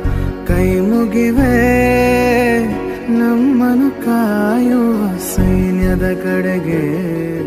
ನಮ್ಮ ನೆಮ್ಮದಿಯ ಜೀವನಕ್ಕೆ ಕಾರಣರಾದ ವೀರ ಯೋಧರ ಬದುಕು ಹೇಗಿರುತ್ತೆ ಗೊತ್ತೇ? ಮಳೆ, ಚಳಿ, ಬಿಸಿಲೆನ್ನದೆ ಗಡಿ ಕಾಯುವ ಸೈನಿಕರ ನಿತ್ಯದ ಸವಾಲುಗಳೇನು ತಿಳಿದಿದೆಯಾ? ನಮ್ಮೂರಲ್ಲೇ, ಅಂದರೆ ಪುತ್ತೂರಿನವರೇ ಆದಂತಹ ಸೈನಿಕರ ಜೀವನಗಾಥೆಗಳನ್ನ ರೇಡಿಯೋ ಪಾಂಚಜನ್ಯದಲ್ಲಿ ಆಲಿಸುವ ಸುವರ್ಣ ಅವಕಾಶ. ದೇಶ ರಕ್ಷಣೆ, ನಮ್ಮ ಹೊಣೆ. ಪ್ರೇರಣಾದಾಯಕ ಸರಣಿ ಕಾರ್ಯಕ್ರಮ. ರಾತ್ರಿ ಹಗಲಿನ ಸೆನಸಾಟ ನಮ್ಮಯ ರಕ್ಷಣೆ ಹಠ. ಭಯವೇ ಮರೆತಿರುವ ಹೆಮ್ಮೆಯ ನಮ್ಮ ಸೈನಿಕ. ಇನ್ನೀಗ ಗಡಿನಾಡ ಕನ್ನಡ ಸವಾಲು. ಇದರ ಸಾಧ್ಯತೆ ಕುರಿತು ಮಂಗಳೂರು ವಿಶ್ವವಿದ್ಯಾನಿಲಯದ ಕನ್ನಡ ವಿಭಾಗದ ಸಹಾಯಕ ಪ್ರಾಧ್ಯಾಪಕರಾದ ಶ್ರೀಯುತ ಡಾಕ್ಟರ್ ಧನಂಜಯ ಕುಂಬ್ಳೆ ಅವರಿಂದ ವಿಚಾರವಂತನ ಬಹಳ ಮುಖ್ಯವಾಗಿ ನಮ್ಮ ಕಾಸರಗೋಡಿನ ಕನ್ನಡದ ಹೋರಾಟದಲ್ಲಿ ಬಹಳ ಬೇಸರ ಆಗುತ್ತೆ. ಒಂದು ಒಂದು ಸಂಘಟನಾತ್ಮಕವಾದಂಥ ಒಂದು ಪ್ರಯತ್ನ ಇತ್ತೀಚೆಗೆ ಅದು ಕೊರತೆ ಆದದನ್ನು ಗಮನಿಸ್ತೇವೆ. ತುಂಬ ಜನ ಇದ್ದಾರೆ. ಸರಿ ಗೊತ್ತು. ಬೆಳಕುರಾಯರು ಅದನ್ನು ಅನುಭವಿಸ್ತಾ ಇರೋರು ಕಾಸರಗೋಡಿನಲ್ಲಿ. ಎಷ್ಟು ತುಂಬ ಕನ್ನಡದ ಸಂಘ ಸಂಸ್ಥೆಗಳಿವೆ. ತುಂಬ ಕಾರ್ಯಕ್ರಮಗಳಾಗ್ತಾ ಇವೆ. ಆದರೆ ಒಬ್ಬರನ್ನು ನೋಡಿದರೆ ಒಬ್ಬರಿಗೆ, ಒಬ್ಬರ ಜೊತೆಗೆ ಒಬ್ಬರು ಸೇರಿಕೊಳ್ಳುವ ಒಂದು ಮನಸ್ಥಿತಿ ಯಾಕೋ ಕಡಿಮೆ ಆಗ್ತಾ ಇದೆ. ಎಲ್ಲ, ನಾವೇನೋ ಬೇರೆ ಬೇರೆಯಾಗಿ, ಈ ಬೇರೆ ಬೇರೆಯಾಗಿ ನಾವು ಒಂದು ಸಣ್ಣದಿರುವಾಗ ಕತೆ ಕೇಳಿದ್ವಿ. ಅಲ್ಲಲ್ಲಿ ಹೊಂಡ ತೊಡೆದ್ರೆ ನಮಗೆ ನೀರು ಸಿಗಲ್ಲ ಅಂತ. ಹಾಗೇನೆ ಕಾಸರಗೋಡಿನ ಹೋರಾಟಕ್ಕೆ ಅಲ್ಲಲ್ಲಿ ಕಾರ್ಯಕ್ರಮಗಳನ್ನು ಮಾಡಿ ಪ್ರಯೋಜನ ಇಲ್ಲ. ಕಾಸರಗೋಡಿನ ಹೋರಾಟಕ್ಕೆ ಒಂದು ಸಂಘಟನಾತ್ಮಕವಾದಂಥ ಒಂದು ಬಲ ಅದಕ್ಕೆ ಬರಬೇಕಾಗಿದೆ. ಅದಕ್ಕೆ ಕಾಸರಗೋಡಿನಲ್ಲಿರತಕ್ಕಂಥ ಯಾರು ಹೋರಾಟದ ಬೇರೆ ಬೇರೆ ನೆಲೆಗಳಲ್ಲಿ ಮಾ ಹೋರಾಟ ಮಾಡ್ತಾ ಇದ್ದವರು ಯಾರಿದ್ದಾರೆ? ಅವರು ಒಂದು ವೇದಿಕೆಯಡಿ ಬರಬೇಕಾದಂಥ ಅಗತ್ಯ ಇದೆ. ಈ ಒಂದು ವೇದಿಕೆಯಲ್ಲಿ ಬರತಕ್ಕಂಥ ಬ ಅವರನ್ನು ಭರಿಸುವ ಕೆಲಸ ಅದು ನಾವು ಗಡಿ ಪ್ರದೇಶದ ನೆರೆಯಲ್ಲಿರತಕ್ಕಂಥವರು ಮಾಡಬೇಕು ಅಂತ ನನಗೆ ಅನಿಸ್ತದೆ ಕಾಸರ, ಮಂಗಳೂರು, ಪುತ್ತೂರು ಮತ್ತು ಸುಳ್ಯ ಭಾಗದಲ್ಲಿರತಕ್ಕಂಥ ನಾವು ಯಾರಿದ್ದೇವೆ? ಈಗ ಕನ್ನಡಿಗರು ಯಾರಿದ್ದೇವೆ? ನಮಗೆ ಅದನ್ನು ಮಾಡಲಿಕ್ಕೆ ಸಾಧ್ಯ. ನಾವು ಅವರನ್ನು ಮತ್ತೆ ಈ ಭಾಗ ಒಂದು ಕಡೆ, ಒಂದು ವೇದಿಕೆಯಡಿ ಬರುವ ಹಾಗೆ ಮಾಡುವ ಒಂದು ಸತ್ಪ್ರೇರಣೆಯನ್ನು ಕೊಡಬೇಕಾದಂಥ ಅಗತ್ಯ ಇದೆ ಅಂತ ನನಗೆ ಅನ್ನಿಸ್ತದೆ. ಇವತ್ತು ಎಲ್ಲ ವಿಭಾಗಗಳಲ್ಲಿ ಕಾಸರಗೋಡಿನಲ್ಲಿ ಕನ್ನಡಕ್ಕೆ ಬಹಳ ದೊಡ್ಡ ಹೊಡೆತ ಇದೆ. ಅದಕ್ಕೆ ಕನ್ನಡಿಗರೂ ಕೂಡ ಕಾರಣ. ಕನ್ನಡವನ್ನು ಉಳಿಸುವುದು ಒಂದು ಅವರು ಹೇಳಿದರು, ಮನೆ ಮಾತು. ನಮ್ಮಲ್ಲಿ ಮನೆ ಮಾತು ಉಂಟಲ್ಲ, ಇದು ಕನ್ನಡವನ್ನು ಉಳಿಸುವುದಕ್ಕಿರುವ ಬಹಳ ಸುಲಭದ ದಾರಿ. ಅದಕ್ಕೆ ಪ್ರೀತಿ ಒಂದಿದ್ರೆ ಸಾಕು ಬೇರೆ ಏನು ಬೇಡ. ಅದಕ್ಕೆ ಯಾರದು ಒತ್ತಡ ಇರೋದು ನೀವು ಮನೆಯಲ್ಲಿ ಕನ್ನಡ ಮಾತಾಡ್ತಾ ಹೇಳಿದ್ರೆ ಮಾತಾಡಬೇಡ ಅಂತ ಹೇಳೋ ಯಾರೋ ಒಬ್ಬನೂ ಇಲ್ಲ. ಯಾಕಂದ್ರೆ ನಾವು ನಾವು ಮನೆಯಲ್ಲಿ ಕನ್ನಡ ಮಾತಾಡೋದಿಲ್ಲ. ನಾವು ಮನೆಯಲ್ಲಿ ಕನ್ನಡವನ್ನ ಉತ್ತೇಜಿಸುವುದಿಲ್ಲ. ಇದು ಮಾಡೋದಿಲ್ಲ. ಇದು ಆಗಬೇಕಾ? ಸಾಧ್ಯತೆಯ ಮೊದಲ ಮೆಟ್ಟಿಲು ಯಾವುದಂದ್ರೆ ನಮ್ಮ ನಮ್ಮ ಮನೆಗಳಲ್ಲಿ ಆರಂಭ ಆಗಬೇಕಾಗಿದೆ. ಕಾಸರಗೋಡಿನಲ್ಲಿ ಹೀಗೆ ಮನೆ ಮಾತನ್ನು ಕನ್ನಡದಲ್ಲಿಯೇ ಮಾತಾಡುವ, ಕನ್ನಡ ಮನೆ ಮಾತನ್ನು ಉತ್ತೇಜಿಸುವ ಪ್ರೇರಣಾದಾಯಿ ಅಂತ ಕೆಲಸಗಳು ಅಲ್ಲಿನ ಸಂಕಲ್ಪವನ್ನು ಬಿತ್ತುವ ಕೆಲಸ ಇವತ್ತಾಗಬೇಕಾಗಿದೆ. ಇನ್ನೊಂದು ನೆಲೆ ಯಾವುದಂದ್ರೆ ನಾವು ದೈನಂದಿನ ಮಾತುಕತೆಗಳಲ್ಲಿ, ಪಬ್ಲಿಕಲ್ಲಿ ನಾವು ಸಾರ್ವಜನಿಕವಾಗಿ ನಾವು ಸೇರಿಕೊಳ್ಳುವ ಸಂದರ್ಭಗಳಲ್ಲಿ ಕನ್ನಡ ಬಹಳ, ನಾನು ಎಷ್ಟರ ಮಟ್ಟಿಗೆ ಗಮನಿಸಿದೆ, ಕನ್ನಡ ಮಾ, ತರಗತಿಗಳನ್ನು ತೆಗೆದುಕೊಳ್ಳುವ ಮಾಸ್ಟ್ರುಗಳೇ ತರಗತಿ ಬಿಟ್ಟರೆ ಹೊರಗಡೆ ವಿದ್ಯಾರ್ಥಿಗಳ ಜೊತೆ, ಅದೇ ವಿದ್ಯಾರ್ಥಿ ಜೊತೆ- ಜೊತೆಗೆ ಮಲಯಾಳಂನಲ್ಲಿ ಮಾತಾಡ್ತಾರೆ. ನಾನು ಇದನ್ನು ಕಣ್ಣಾರೆ ನೋಡಿದ್ದೇನೆ ನಮ್ಮ ಕಾಸರಗೋಡಿನ ಕಾಲೇಜುಗಳಲ್ಲಿ ಗಮನಿಸಿದ್ದೇನೆ. ಕಾಸರಗೋಡಿನ ಶಾಲೆಗಳಲ್ಲಿ ಗಮನಿಸಿದ್ದೇನೆ. ಕನ್ನಡ ಮಾಸ್ಟ್ರು, ಕನ್ನಡ ವಿದ್ಯಾರ್ಥಿಗಳು ಪಾಠ ಮಾಡುವಾಗ ಕನ್ನಡದಲ್ಲೇ ಪಾಠ ಮಾಡ್ತಾರೆ. ಆಚೆ ತರಗತಿ ಮುಗಿದು ಹೊರಗೆ ಬಂದರೆ ಸಾಕು, ಮಲಯಾಳಂನಲ್ಲಿ ಮಾತಾಡಲಿಕ್ಕೆ ಶುರು ಹೀಗಾದರೆ ಕನ್ನಡ ಉಳಿಯುವುದು ಹೇಗೆ? ಕನ್ನಡದ ವಾತಾವರಣ ಉಳಿಯುವುದು ಹೇಗೆ? ಇದು ಸಾಧ್ಯ ಇಲ್ಲ. ಅಂಗಡಿಗಳಲ್ಲಿ ಹೋಗಿ ಕನ್ನಡ ಗೊತ್ತಿರುವ ಅಂಗಡಿಯೇ ಇದೆ ಕಾಸರಗೋಡಿನಲ್ಲಿ. ವೈಶಾಲಿ ಬುಕ್ ಸ್ಟಾಲ್ ಇದೆ. ಅಲ್ಲಿ ಅಲ್ಲಿ ಪತ್ರಿಕೆ ಮಾರುವವರು ಕನ್ನಡದವರೇ? ನಾವು ಕನ್ನಡಿಗರೇ, ಆದರೆ ನಾವು ಅಲ್ಲಿ ಅವರ ಜೊತೆಗೆ ಮಾತಾಡೋದು ಮಲಯಾಳದಲ್ಲಿ, ಅವರು ನಮಗೆ ಪ್ರತಿಕ್ರಿಯೆ ಕೊಡೋದು ಮಲಯಾಳದಲ್ಲಿ ಆಗುವ ಸ್ಥಿತಿ ಅದು ಕಾಸರಗೋಡಿನಲ್ಲಿ ಸೃಷ್ಟಿಯಾಗಿದೆ. ಅಂದರೆ ನಾವು ಕನ್ನಡವನ್ನು ಉಳಿಸುವುದು ಅಂದರೆ ಇದು ಪ್ರೀತಿ, ಇಲ್ಲಿ ದೈನಂದಿನ ವ್ಯವಹಾರಗಳಲ್ಲಿ ಏನು ನಾವು ವ್ಯವಹರಿಸುವಾಗ ಖಾಲಿ ಪ್ರೀತಿ ಇದ್ರೆ ಸಾಕಾಗೋದಿಲ್ಲ ಸ್ವಲ್ಪ ಪ್ರಯತ್ನ ಬೇಕು. ನಾನು ಕನ್ನಡದಲ್ಲೇ ಮಾತಾಡ್ತೇನೆ, ನಾನು ಕನ್ನಡದಲ್ಲೇ ವ್ಯವಹರಿಸ್ತೇನೆ ಅಂತ ಹೇಳಿದರೆ, ಅಲ್ಲಿರುವ ವ್ಯವಹಾರ ಯಾರು ಬಿಸ್ನೆಸ್ ಮಾಡ್ತಾರೆ, ಯಾರು ವಾಣಿಜ್ಯ ವ್ಯವಹಾರಗಳಲ್ಲಿ ತೊಡಗಿಕೊಂಡಿದ್ದಾರೆ, ಅವರು ಅನಿವಾರ್ಯವಾಗಿ ನಮ್ಮಲ್ಲಿ ಕನ್ನಡದಲ್ಲೇ ಮಾತಾಡಬೇಕಾಗುತ್ತೆ. ಯಾಕಂದರೆ ಅವರಿಗೆ ಅವರ ವ್ಯಾಪಾರ ಮುಖ್ಯ. ನೀವು ಕನ್ನಡ ಮಾತಾಡುವವರ ಅಂಗಡಿಗಳಿಂದಲೇ ನಾವು ಸಾಮಗ್ರಿ ತರಬೇಕು ಎನ್ನುವ ಆ ತರಹದ ಸ್ಥಿತಿಗೆ ಹೋಗಬೇಕಾಗಿಲ್ಲ. ಆದರೆ ಮಾತಾಡುವಾಗ ನಾವು ಕನ್ನಡದಲ್ಲಿ ಮಾತಾಡಬಹುದಲ್ಲ ಕನ್ನಡದಲ್ಲೇ ಮಾತಾಡುವ ಅಷ್ಟರ ಮಟ್ಟಿಗೆ ಈ ಪ್ರಯತ್ನಗಳನ್ನು ನಾವು ವಿಸ್ತರಿಸಿಕೊಳ್ಬೇಕಾದಂಥ ಅಗತ್ಯ ಇದೆ ಅಂತ ಅನಿಸ್ತದೆ. ಇನ್ನು ಆಡಳಿತದಲ್ಲಿ ಕನ್ನಡ, ಇದು ಬಹಳ ದೊಡ್ಡ ಸವಾಲು ಕಾಸರಗೋಡಿನಲ್ಲಿ. ವಾಸ್ತವದಲ್ಲಿ ನಮಗೆ ಏನಿದೆ ಅಂದರೆ ಅಲ್ಪ, ಭಾಷಾ ಅಲ್ಪಸಂಖ್ಯಾತರಿಗೆ ಏನು ಕೊಡಬೇಕಾದಂಥ ಕ, ನಾನು ಯು ಪಿ ಕುಣುಕಳಾರಿ ಇದ್ದಂಥ ಅವಧಿಯಲ್ಲಿ ನಾವು ವಿದ್ಯಾರ್ಥಿಯಾಗಿದ್ದಾಗ ಬಿ ಎ ವಿದ್ಯಾರ್ಥಿಯಾಗಿದ್ದಾಗ ಇಂಥದ್ದೊಂದು ಘಟನೆ ನಡೆದು ಹೋಗಿತ್ತು. ನಾವು ಕನ್ನಡದಲ್ಲಿ, ಅವರು ಮಲಯಾಳಂನಲ್ಲಿ ಅರ್ಜಿ ಕೊಟ್ಟರು ಮಲಯಾಳ ಅರ್ಜಿ ಎರಡೇ, ಈ ತಾಲೂಕು ಪಂಚಾಯತ್ಗಳಲ್ಲಿ ಅಲ್ಲಿ ಇಲ್ಲೆಲ್ಲ ನಮಗೆ ಬರತಕ್ಕಂಥ ಬೇರೆ ಬೇರೆ ಅರ್ಜಿಗಳೆಲ್ಲ ಒಂದು ಮಲಯಾಳಂನಲ್ಲಿ ಇರ್ತದೆ ಇಲ್ಲದ್ರೆ ಇಂಗ್ಲೀಷಲ್ಲಿ ಇರ್ತದೆ. ಕನ್ನಡದಲ್ಲಿ ಕೊಡಬೇಕು ಅಂತ ರೂಲ್ಸ್ ಇದೆ. ನಿಯಮ ಇದೆ. ಭಾಷಾ ಅಲ್ಪಸಂಖ್ಯಾತರಿಗೆ ಆಯಾ ಪ- ಪ್ರದೇಶ ಕನ್ನಡದಲ್ಲಿ ಅರ್ಜಿಗಳನ್ನು ಕೊಡಬೇಕು ಅಂತ. ಅರ್ಜಿಗಳನ್ನು ನಾವು ಕೇಳಿದರೂ ಕೊಡು, ಕೊಡುವ ಸ್ಥಿತಿ ಅಲ್ಲಿ ಇರಲಿಲ್ಲ. ಆಗ ಯು ಪಿ ಕುಣುಕುಳರು ಅವರು ಏನು ಕಾನೂನಾತ್ಮಕ ಹೋರಾಟ ಮಾಡಿದ್ದು ಕೊಡಬೇಕು ಅಂತ ಆಯಿತು. ಕೊಡಬೇಕು ಅಂತ ಆದ ಮೇಲೆ ಒಂದು ವರ್ಷ ಬಂತು, ಸ್ವಲ್ಪ ಬಂತು. ಅದಾದ ಮೇಲೆ ನೆಕ್ಸ್ಟ್ ವರ್ಷದ ಸರ್ವೆ, ನಾವು ಮತ್ತೆ ಕೇಳುವಾಗ ಅವ್ರು ಏನು ಹೇಳ್ತಾರೆ, ಸರ್ಕಾರದ ಒಂದು ದೃಷ್ಟಿ ಏನಂದರೆ, ನೋಡಿ, ಎಲ್ಲರೂ ನಮಗೆ ಇಡೀ ವರ್ಷದಲ್ಲಿ ಐದು ಅಪ್ಲಿಕೇಶನ್ ಕನ್ನಡದ್ದು ಬಂದಿದೆ ಉಳಿದದೆಲ್ಲ ಇಂಗ್ಲೀಷ್ ಅಥವಾ ಮಲಯಾಳಂನಲ್ಲಿ ಬಂದಿದೆ ಅಂತ. ಯಾಕಂದರೆ, ಈ ಸರ್ಕಾರಿ ಸರ್ಕಾರಿ ಆಫೀಸ್ಗಳಲ್ಲಿ ಕನ್ನಡದ ಅರ್ಜಿಯನ್ನು ಒಳಗೆ ಇಟ್ಟು ಬಿಡೋದು. ಒತ್ತಾಯ ಮಾಡಿ, ಜಗಳ ಮಾಡಿ ಯಾರಾದರೂ ಕೇಳಿದರೆ ಮಾತ್ರ ಕೊಡೋದು, ಇಲ್ಲದ್ರೆ ಇಂಗ್ಲೀಷ್ ಕೊಟ್ಟು ಬಿಡೋದು. ಅಂದರೆ, ಅವರು ಹೇಗೆ ವ್ಯವಸ್ಥಿತವಾಗಿ ಕನ್ನಡವನ್ನ, ಕನ್ನಡಕ್ಕೆ ಒಂದು ಜನಪ್ರೀತಿ ಇಲ್ಲ, ಅದಕ್ಕೆ ಬೇಡಿಕೆ ಇಲ್ಲ ಎನ್ನುವ ಒಂದು ವಾತಾವರಣ ಸೃಷ್ಟಿ ಮಾಡ್ತಾ ಇದ್ದಾರೆ ಅಂತ. ಇವತ್ತಿಗೂ ನಮಗೆ ಕಾಸರಗೋಡಿನಲ್ಲಿ ಕನ್ನಡ, ಕನ್ನಡದಲ್ಲಿಯೇ ಅರ್ಜಿಗಳನ್ನು ಕೊಡಬೇಕಾದಂಥ ಅಗತ್ಯ ಇದೆ, ಅಥವಾ ಕೊಡುವ ಅವರು ಕೊಡಬೇಕು, ನಮ್ಮದೊಂದು ಹಕ್ಕೊತ್ತಾಯ. ಆಡಳಿತದಲ್ಲಿ ಕನ್ನಡವನ್ನು ತರಬೇಕಿದ್ರೆ ನಾವು ಕಾನೂನಾತ್ಮಕವಾದ ಹೋರಾಟದ ಮೂಲಕ ಹಕ್ಕೊತ್ತಾಯವನ್ನು ಮಂಡಿಸಿ ಅದನ್ನು ಪಡೆಯಬೇಕಾದಂಥ ಅಗತ್ಯ ಇದೆ. ಅದರ ಕುರಿತು ಕೂಡ ನಮ್ಮ ನಮ್ಮ ಕಾಸರಗೋಡು ಭಾಗದಲ್ಲಿ ವಿಶೇಷವಾದ ಪ್ರಯತ್ನಗಳಾಗಬೇಕಾಗಿದೆ. ಇನ್ನು ಶಿಕ್ಷಣ ಭಾಳ ದೊಡ್ಡ ಜೇನುಗೂಡು ಇದು. ಇದು ಭಾಳ ದೊಡ್ಡ ಸಮಸ್ಯೆ. ಇವತ್ತು ನೀವು ಬಾಕಿ ಎಲ್ಲ ಕಡೆ ಕನ್ನಡವನ್ನು ಅನುಷ್ಠಾನಗೊಳಿಸುವುದು ಸುಲಭ. ಶಿಕ್ಷಣಕ್ಕೆ ಬರುವಾಗ ಅದು ಅಲ್ಲಿಂತಲ್ಲ ಎಲ್ಲ ಕಡೆಗಳಲ್ಲಿಯೂ ಈ ಅಪಾಯವನ್ನು ನಾವು ಕನ್ನಡಕ್ಕೆ ನೋಡ್ತಾ ಇದ್ದೇವೆ. ಅಂದರೆ ನೀವು ನಿಮ್ಮ ಮಗುವಿಗೆ ಮಗು, ಶಿಕ್ಷಣ ಎನ್ನುವುದು ಮಗುವಿನ ಹಕ್ಕು ಅದು. ಯಾವ ಯಾವ ಮಗು ಕಲಿತಾನೆ ಅವನ ಹಕ್ಕು ಅದು. ಆದ್ದರಿಂದ ಅವನಿಗೆ ಯಾವ ಮಾಧ್ಯಮ ಬೇಕು ಅಂತ ನಾವು ನಿರ್ಧರಿಸುವುದೆಷ್ಟು ಸರಿ? ಇದೊಂದು ಪ್ರಶ್ನೆ ಇದೆ. ಒಂದು ಪ್ರಶ್ನೆ ಇದೆ. ಅದರಿಂದ ಹೆತ್ತವರ ಅಪೇಕ್ಷೆಗೆ ಅನುಗುಣವಾದ ಮಾಧ್ಯಮವನ್ನು ಮಗು ಪಡಿ, ಹೊಂದಬೇಕೋ? ಅಥವಾ ಅದರ ಭವಿಷ್ಯಕ್ಕೆ ಬೇಕಾಗುವ ಮಾದರಿಯ ಶಿಕ್ಷಣವನ್ನು ಮಾಧ್ಯಮವನ್ನು ಅದು ಪಡೆಯಬೇಕೋ ಎನ್ನುವ ಒಂದು ಪ್ರಶ್ನೆ ನಮ್ಮ ಎದುರಿಗಿದೆ. ನಮಗೆ ಹೆತ್ತವರಿಗೆ ಕನ್ನಡ ಅಭಿಮಾನ ಇರಬಹುದು. ನಾವು ಕನ್ನಡಿಗರು, ನಮ್ಮ ಮಗು ಕನ್ನಡದಲ್ಲಿ ಕರಿಬೇಕು ಅಂತ ಇರಬಹುದು ಆದರೆ ಮಗು ಕನ್ನಡದಲ್ಲಿ ಕಲಿತ ಮಗು ನಾಳೆ ಕಾಸರಗೋಡಿನಲ್ಲಿ ಅನಾಥ ಆಗ್ತದೆ ಅಂತಿದ್ರೆ ಆ ಮಗುವಿನ ಆಯ್ಕೆ ಯಾವುದು? ಯಾವುದನ್ನು ಮಾಡಬೇಕು? ಆಗ ಸಹಜವಾಗಿಯೇ ಅವರು ಇಂಗ್ಲಿಷ್ ಮಾಧ್ಯಮದ ಕಡೆಗೋ, ಮಲಯಾಳ ಮಾಧ್ಯಮದ ಕಡೆಗೋ ಹರಿಯುವುದನ್ನು ನಾವು ಗಮನಿಸ್ತಾ ಬಂದಿದ್ದೇವೆ. ಕನ್ನಡ ಶಾಲೆಗಳನ್ನು ವ್ಯವಸ್ಥಿತವಾಗಿ ಕೊಲ್ಲಲಾಗ್ತಾ ಇದೆ. ನಮ್ಮ ಕಾಲದಲ್ಲಿ ಸಾಕಷ್ಟು ಅನುದಾನಿತ ಕನ್ನಡ ಶಾಲೆಗಳಿದ್ದು ಬೇಕಾದಷ್ಟು ಇದು ಆ ಶಾಲೆಗಳಲ್ಲಿ ಮಲಯಾಳ ಮಾಧ್ಯಮವನ್ನ ತರುವ ಪ್ರಯತ್ನಗಳು ಹುನ್ನಾರಗಳು ನಡೆದು ಇತ್ತೀಚೆಗೆ ಎಲ್ಲ ಶಾಲೆಗಳಲ್ಲಿ ಮಲಯಾಳ ಕಡ್ಡಾಯ ಅಂತ ಒಂದು ಸಂಗತಿ ಬಂತು. ಅದರ ನಂತರ ಅದರ ವಿರುದ್ಧ ಹೋರಾಟ ಆದಾಗ ನೀವು ಒಂದು ಆಯ್ಕೆ ಕನ್ನಡ ಪ್ರತಿ ಶಾಲೆಯಲ್ಲಿ ಇರಲೇಬೇಕು ಅಂತ ಆಯಿತು. ಈಗ ಅದು ಕಡ್ಡಾಯ ಅಲ್ಲ, ಆದರೆ ಕಲಿಯೋರು ಕಲಿಯಬಹುದು ಅಂತ ಆಯಿತು. ಅದಕ್ಕೊಬ್ಬರು ಮಲಯಾಳಿ ಟೀಚರು ನಮ್ಮ ಎಲ್ಲ ಕನ್ನಡ ಶಾಲೆಗಳಲ್ಲಿ ಈಗ ನೇಮಕಗೊಂಡಿದ್ದಾರೆ. ಇದು ಇನ್ನು ಹತ್ತು ವರ್ಷದ ಅನಂತರದ ಸಂಗತಿಯನ್ನು ನೀವು ಗಮನಿಸಿದರೆ ಇಲ್ಲಿ ಏನಾಗುತ್ತೆ ಅಂದರೆ ಅವರು ಹೇಳ್ತಾರೆ, ನೋಡಿ ನಿಮ್ಗೆ ಹತ್ತು ವರ್ಷದಿಂದ ಮಲಯಾಳ ಕಲಿಯಲಿಕ್ಕೆ ನಾವು ಅವಕಾಶ ಕೊಟ್ಟಿದ್ದೇವೆ, ಇನ್ನು ನೀವು ಕಲೀಲಿಲ್ಲ ಅಂದರೆ ಹೇಗೆ? ಅಥವಾ ವ್ಯವಸ್ಥಿತವಾಗಿ ಮಲಯಾಳವನ್ನು ತರುವ ಪ್ರಯತ್ನಗಳು ಈ ನೆಲೆಗಳಲ್ಲಿ ಆಗ್ತಾ ಇರೋದನ್ನು ಹಿಂಬಾಗಿಲ ಮೂಲಕ ಮ ಏನು ಮಲಯಾಳ ಪ್ರವೇಶ ಮಾಡ್ತಾ ಇರೋದನ್ನು ಕೂಡ ನಾವು ಗಮನಿಸ್ತೇವೆ. ಇವುಗಳನ್ನೆಲ್ಲ ನಾವು ನಾವು ಎದುರಿಸುವ ಬಗೆಗೆ ಬಹಳ ಮುಖ್ಯವಾಗಿ ನನಗೆ ಅನಿಸುವ ಒಂದೆರಡು ಸಾಧ್ಯತೆಯ ಮಾತುಗಳನ್ನು ನಿಮ್ಮ ಜೊತೆ ಹಂಚಿಕೊಳ್ತೇನೆ. ಒಂದು ಶಾಲೆಗೊಂದು ಕನ್ನಡ ಗ್ರಂಥಾಲಯವನ್ನು ನಾವು ನಿರ್ಮಿಸುವ ಹಾಗಾಗಬೇಕು. ಪ್ರಾಧಿಕಾರದವರು ಸುಮ್ಮನೆ ಏನು ನಮಗೆ ಬೇರೆ ಎಷ್ಟೋ ದುಡ್ಡು ಪ್ರಾಧಿಕಾರ ಕೊಡ್ತದೆ, ಸಂಸ್ಕೃತಿ ಇಲಾಖೆ ಕೊಡ್ತದೆ. ಕಾಸರಗೋಡಿಗೆ ನಿಮ್ಗೆ ಅಚ್ಚರಿ ಆಗಬಹುದು ಅಚ್ಚರಿ ಆಗ್ಬೋದು. ಕಾಸರಗೋಡಿಗೆ ಕರ್ನಾಟಕ ಸರ್ಕಾರದಿಂದ ಬರತಕ್ಕಂಥ ಹಣಕಾಸಿನ ನೆರವು ಇದೆಯಲ್ಲ, ಬೇರೆ ಬೇರೆ ಸಾಂಸ್ಕೃತಿಕ ಚಟುವಟಿಕೆಗಳಿಗಾಗಿ ಬರ್ತಾ ಇರತಕ್ಕಂಥ ನೆರವು ಉಂಟಲ್ಲ, ಅದು ಬಹಳ ದೊಡ್ಡ ಮಟ್ಟದಲ್ಲಿದೆ.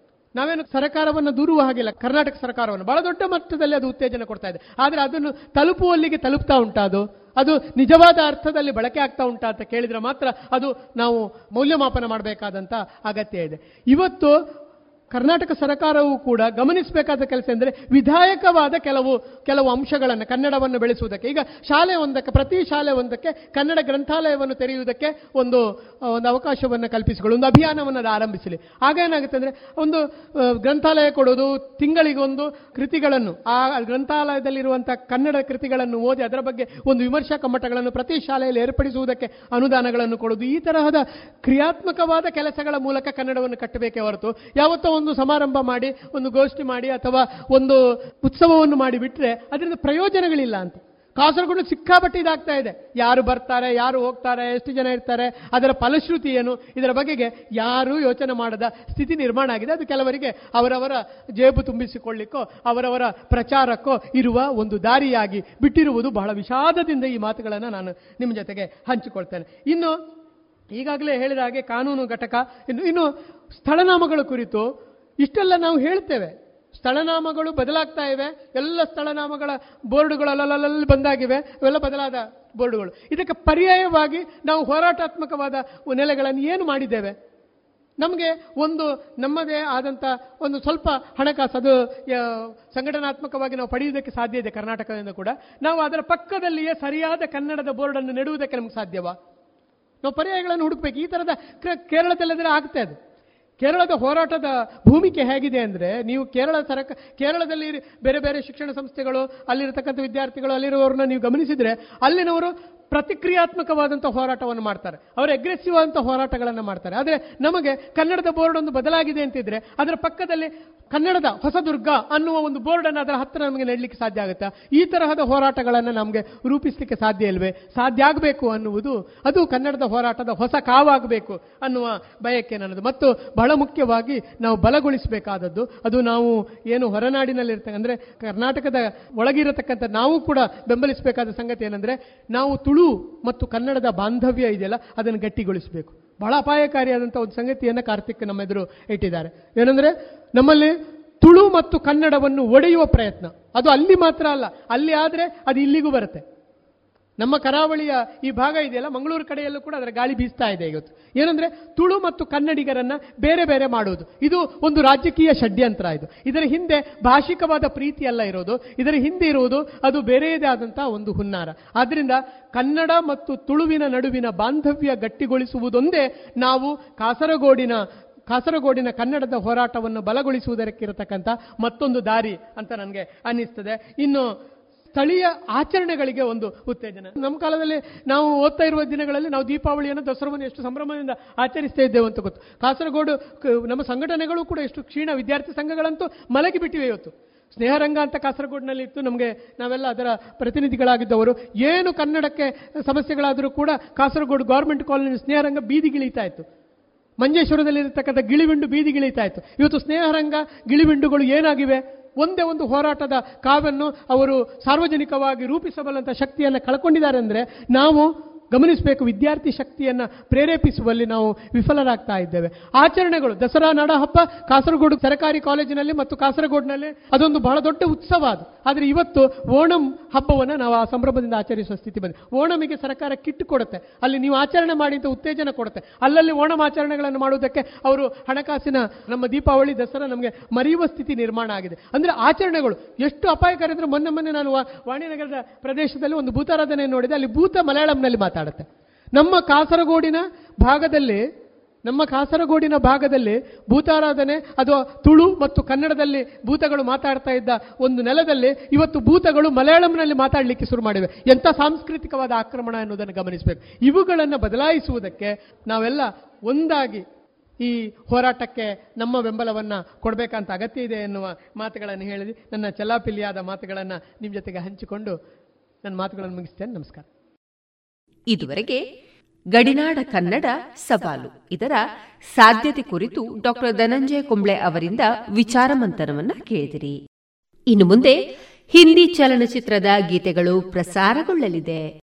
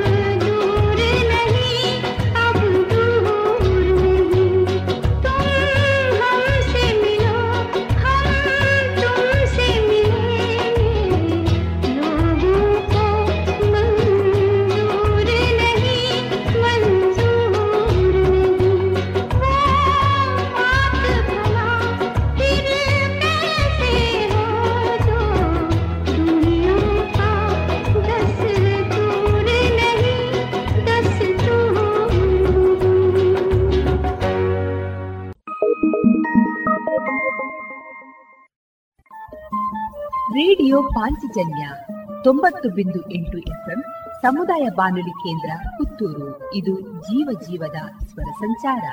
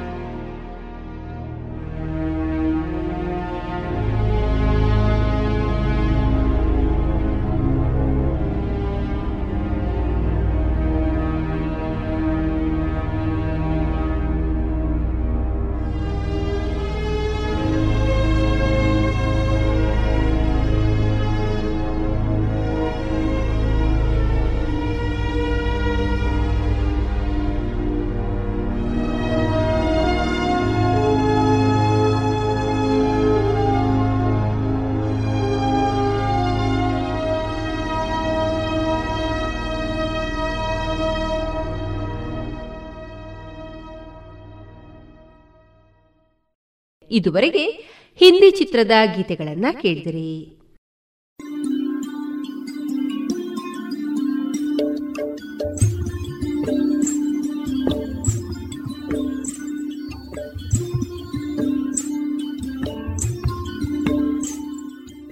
ರೇಡಿಯೋ ಪಾಂಚಜನ್ಯ ಸಮುದಾಯ ಬಾನುಲಿ ಕೇಂದ್ರದಿಂದ ನಿಮ್ಮ ಕಾರ್ಯಕ್ರಮಗಳು ಪ್ರಸಾರವಾಗಬೇಕೆ? ಹಾಗಿದ್ದರೆ ನಮ್ಮನ್ನು ಸಂಪರ್ಕಿಸಿ. ನಮ್ಮ ದೂರವಾಣಿ ಸಂಖ್ಯೆ ಸೊನ್ನೆ ಎಂಟು ಎರಡು ಐದು ಒಂದು, ಎರಡು ಒಂಬತ್ತು ಎಂಟು ನಾಲ್ಕು ಒಂಬತ್ತು ಒಂಬತ್ತು.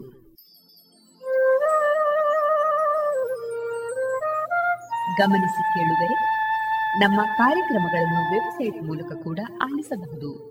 ನಮ್ಮ ವೆಬ್ಸೈಟ್ ವಿಳಾಸ W W W dot radio Panchajanya dot com. ಇಲ್ಲಿ ಆಲ್ಕೈಸ್ನ ಭಾಗಕ್ಕೆ ಹೋಗಿ ಕ್ಲಿಕ್ ಮಾಡಿದರೆ ಹಳೆ ಕಾರ್ಯಕ್ರಮಗಳನ್ನು ಕೂಡ ಆಲಿಸಬಹುದು. ಜೊತೆಗೆ ನಮ್ಮ ಪ್ರಸಾರವನ್ನು ಆಪ್ ಮೂಲಕವೂ ಕೇಳಬಹುದು. ಪ್ಲೇಸ್ಟೋರ್ನಲ್ಲಿ ಪಾಂಚಜನ್ಯ ಸರ್ಚ್ ಮಾಡಿ, ಡೌನ್ಲೋಡ್ ಮಾಡಿಕೊಂಡು ತಮ್ಮ ಮೊಬೈಲ್ಗಳಿಗೆ ಇನ್ಸ್ಟಾಲ್ ಮಾಡಿದರೆ ರೇಡಿಯೋ ಪ್ರಸಾರದ ಕಾರ್ಯಕ್ರಮವನ್ನು ನೀವು ಆಲಿಸಬಹುದು. ನಮ್ಮ ಪ್ರಸಾರದ ಬಗೆಗೆ ನಿಮ್ಮ ಅಭಿಪ್ರಾಯಗಳನ್ನು ಹಂಚಿಕೊಳ್ಳಲು ನಮ್ಮ ವಿಳಾಸ ರೇಡಿಯೋ ಪಾಂಚಜನ್ಯ ತೊಂಬತ್ತು ಬಿಂದು ಎಂಟು ಎಫ್ಎಂ ಸಮುದಾಯ ಬಾನುಲಿ ಕೇಂದ್ರ, ನೆಹರು ನಗರ, ಪುತ್ತೂರು. ನಮ್ಮ ದೂರವಾಣಿ ಸಂಖ್ಯೆ ಸೊನ್ನೆ ಎಂಟು ಎರಡು ಐದು ಒಂದು, ಎರಡು ಒಂಬತ್ತು ಎಂಟು ನಾಲ್ಕು ಒಂಬತ್ತು ಒಂಬತ್ತು. ಇಮೇಲ್ ವಿಳಾಸ radio Panchajanya at Gmail dot com. ನಮ್ಮ ವಿಳಾಸ ಮತ್ತೊಮ್ಮೆ ರೇಡಿಯೋ ಪಾಂಚಜನ್ಯ ತೊಂಬತ್ತು ಬಿಂದು ಎಂಟು ಎಫ್ಎಂ ಸಮುದಾಯ ಬಾನುಲಿ ಕೇಂದ್ರ ನೆಹರು ನಗರ, ಪುತ್ತೂರು. ನಮ್ಮ ದೂರವಾಣಿ ಸಂಖ್ಯೆ ಸೊನ್ನೆ ಎಂಟು ಎರಡು ಐದು ಒಂದು ಎರಡು ಒಂಬತ್ತು ಎಂಟು ನಾಲ್ಕು ಒಂಬತ್ತು ಒಂಬತ್ತು. ಇಲ್ಲಿಗೆ ಈ ಹೊತ್ತಿನ ಪ್ರಸಾರ ಕಾರ್ಯಕ್ರಮವನ್ನ ಮುಕ್ತಾಯಗೊಳಿಸುತ್ತಿದ್ದೇವೆ. ಆತ್ಮೀಯ ಕೇಳುಗರಿಗೆಲ್ಲ ರೇಡಿಯೋ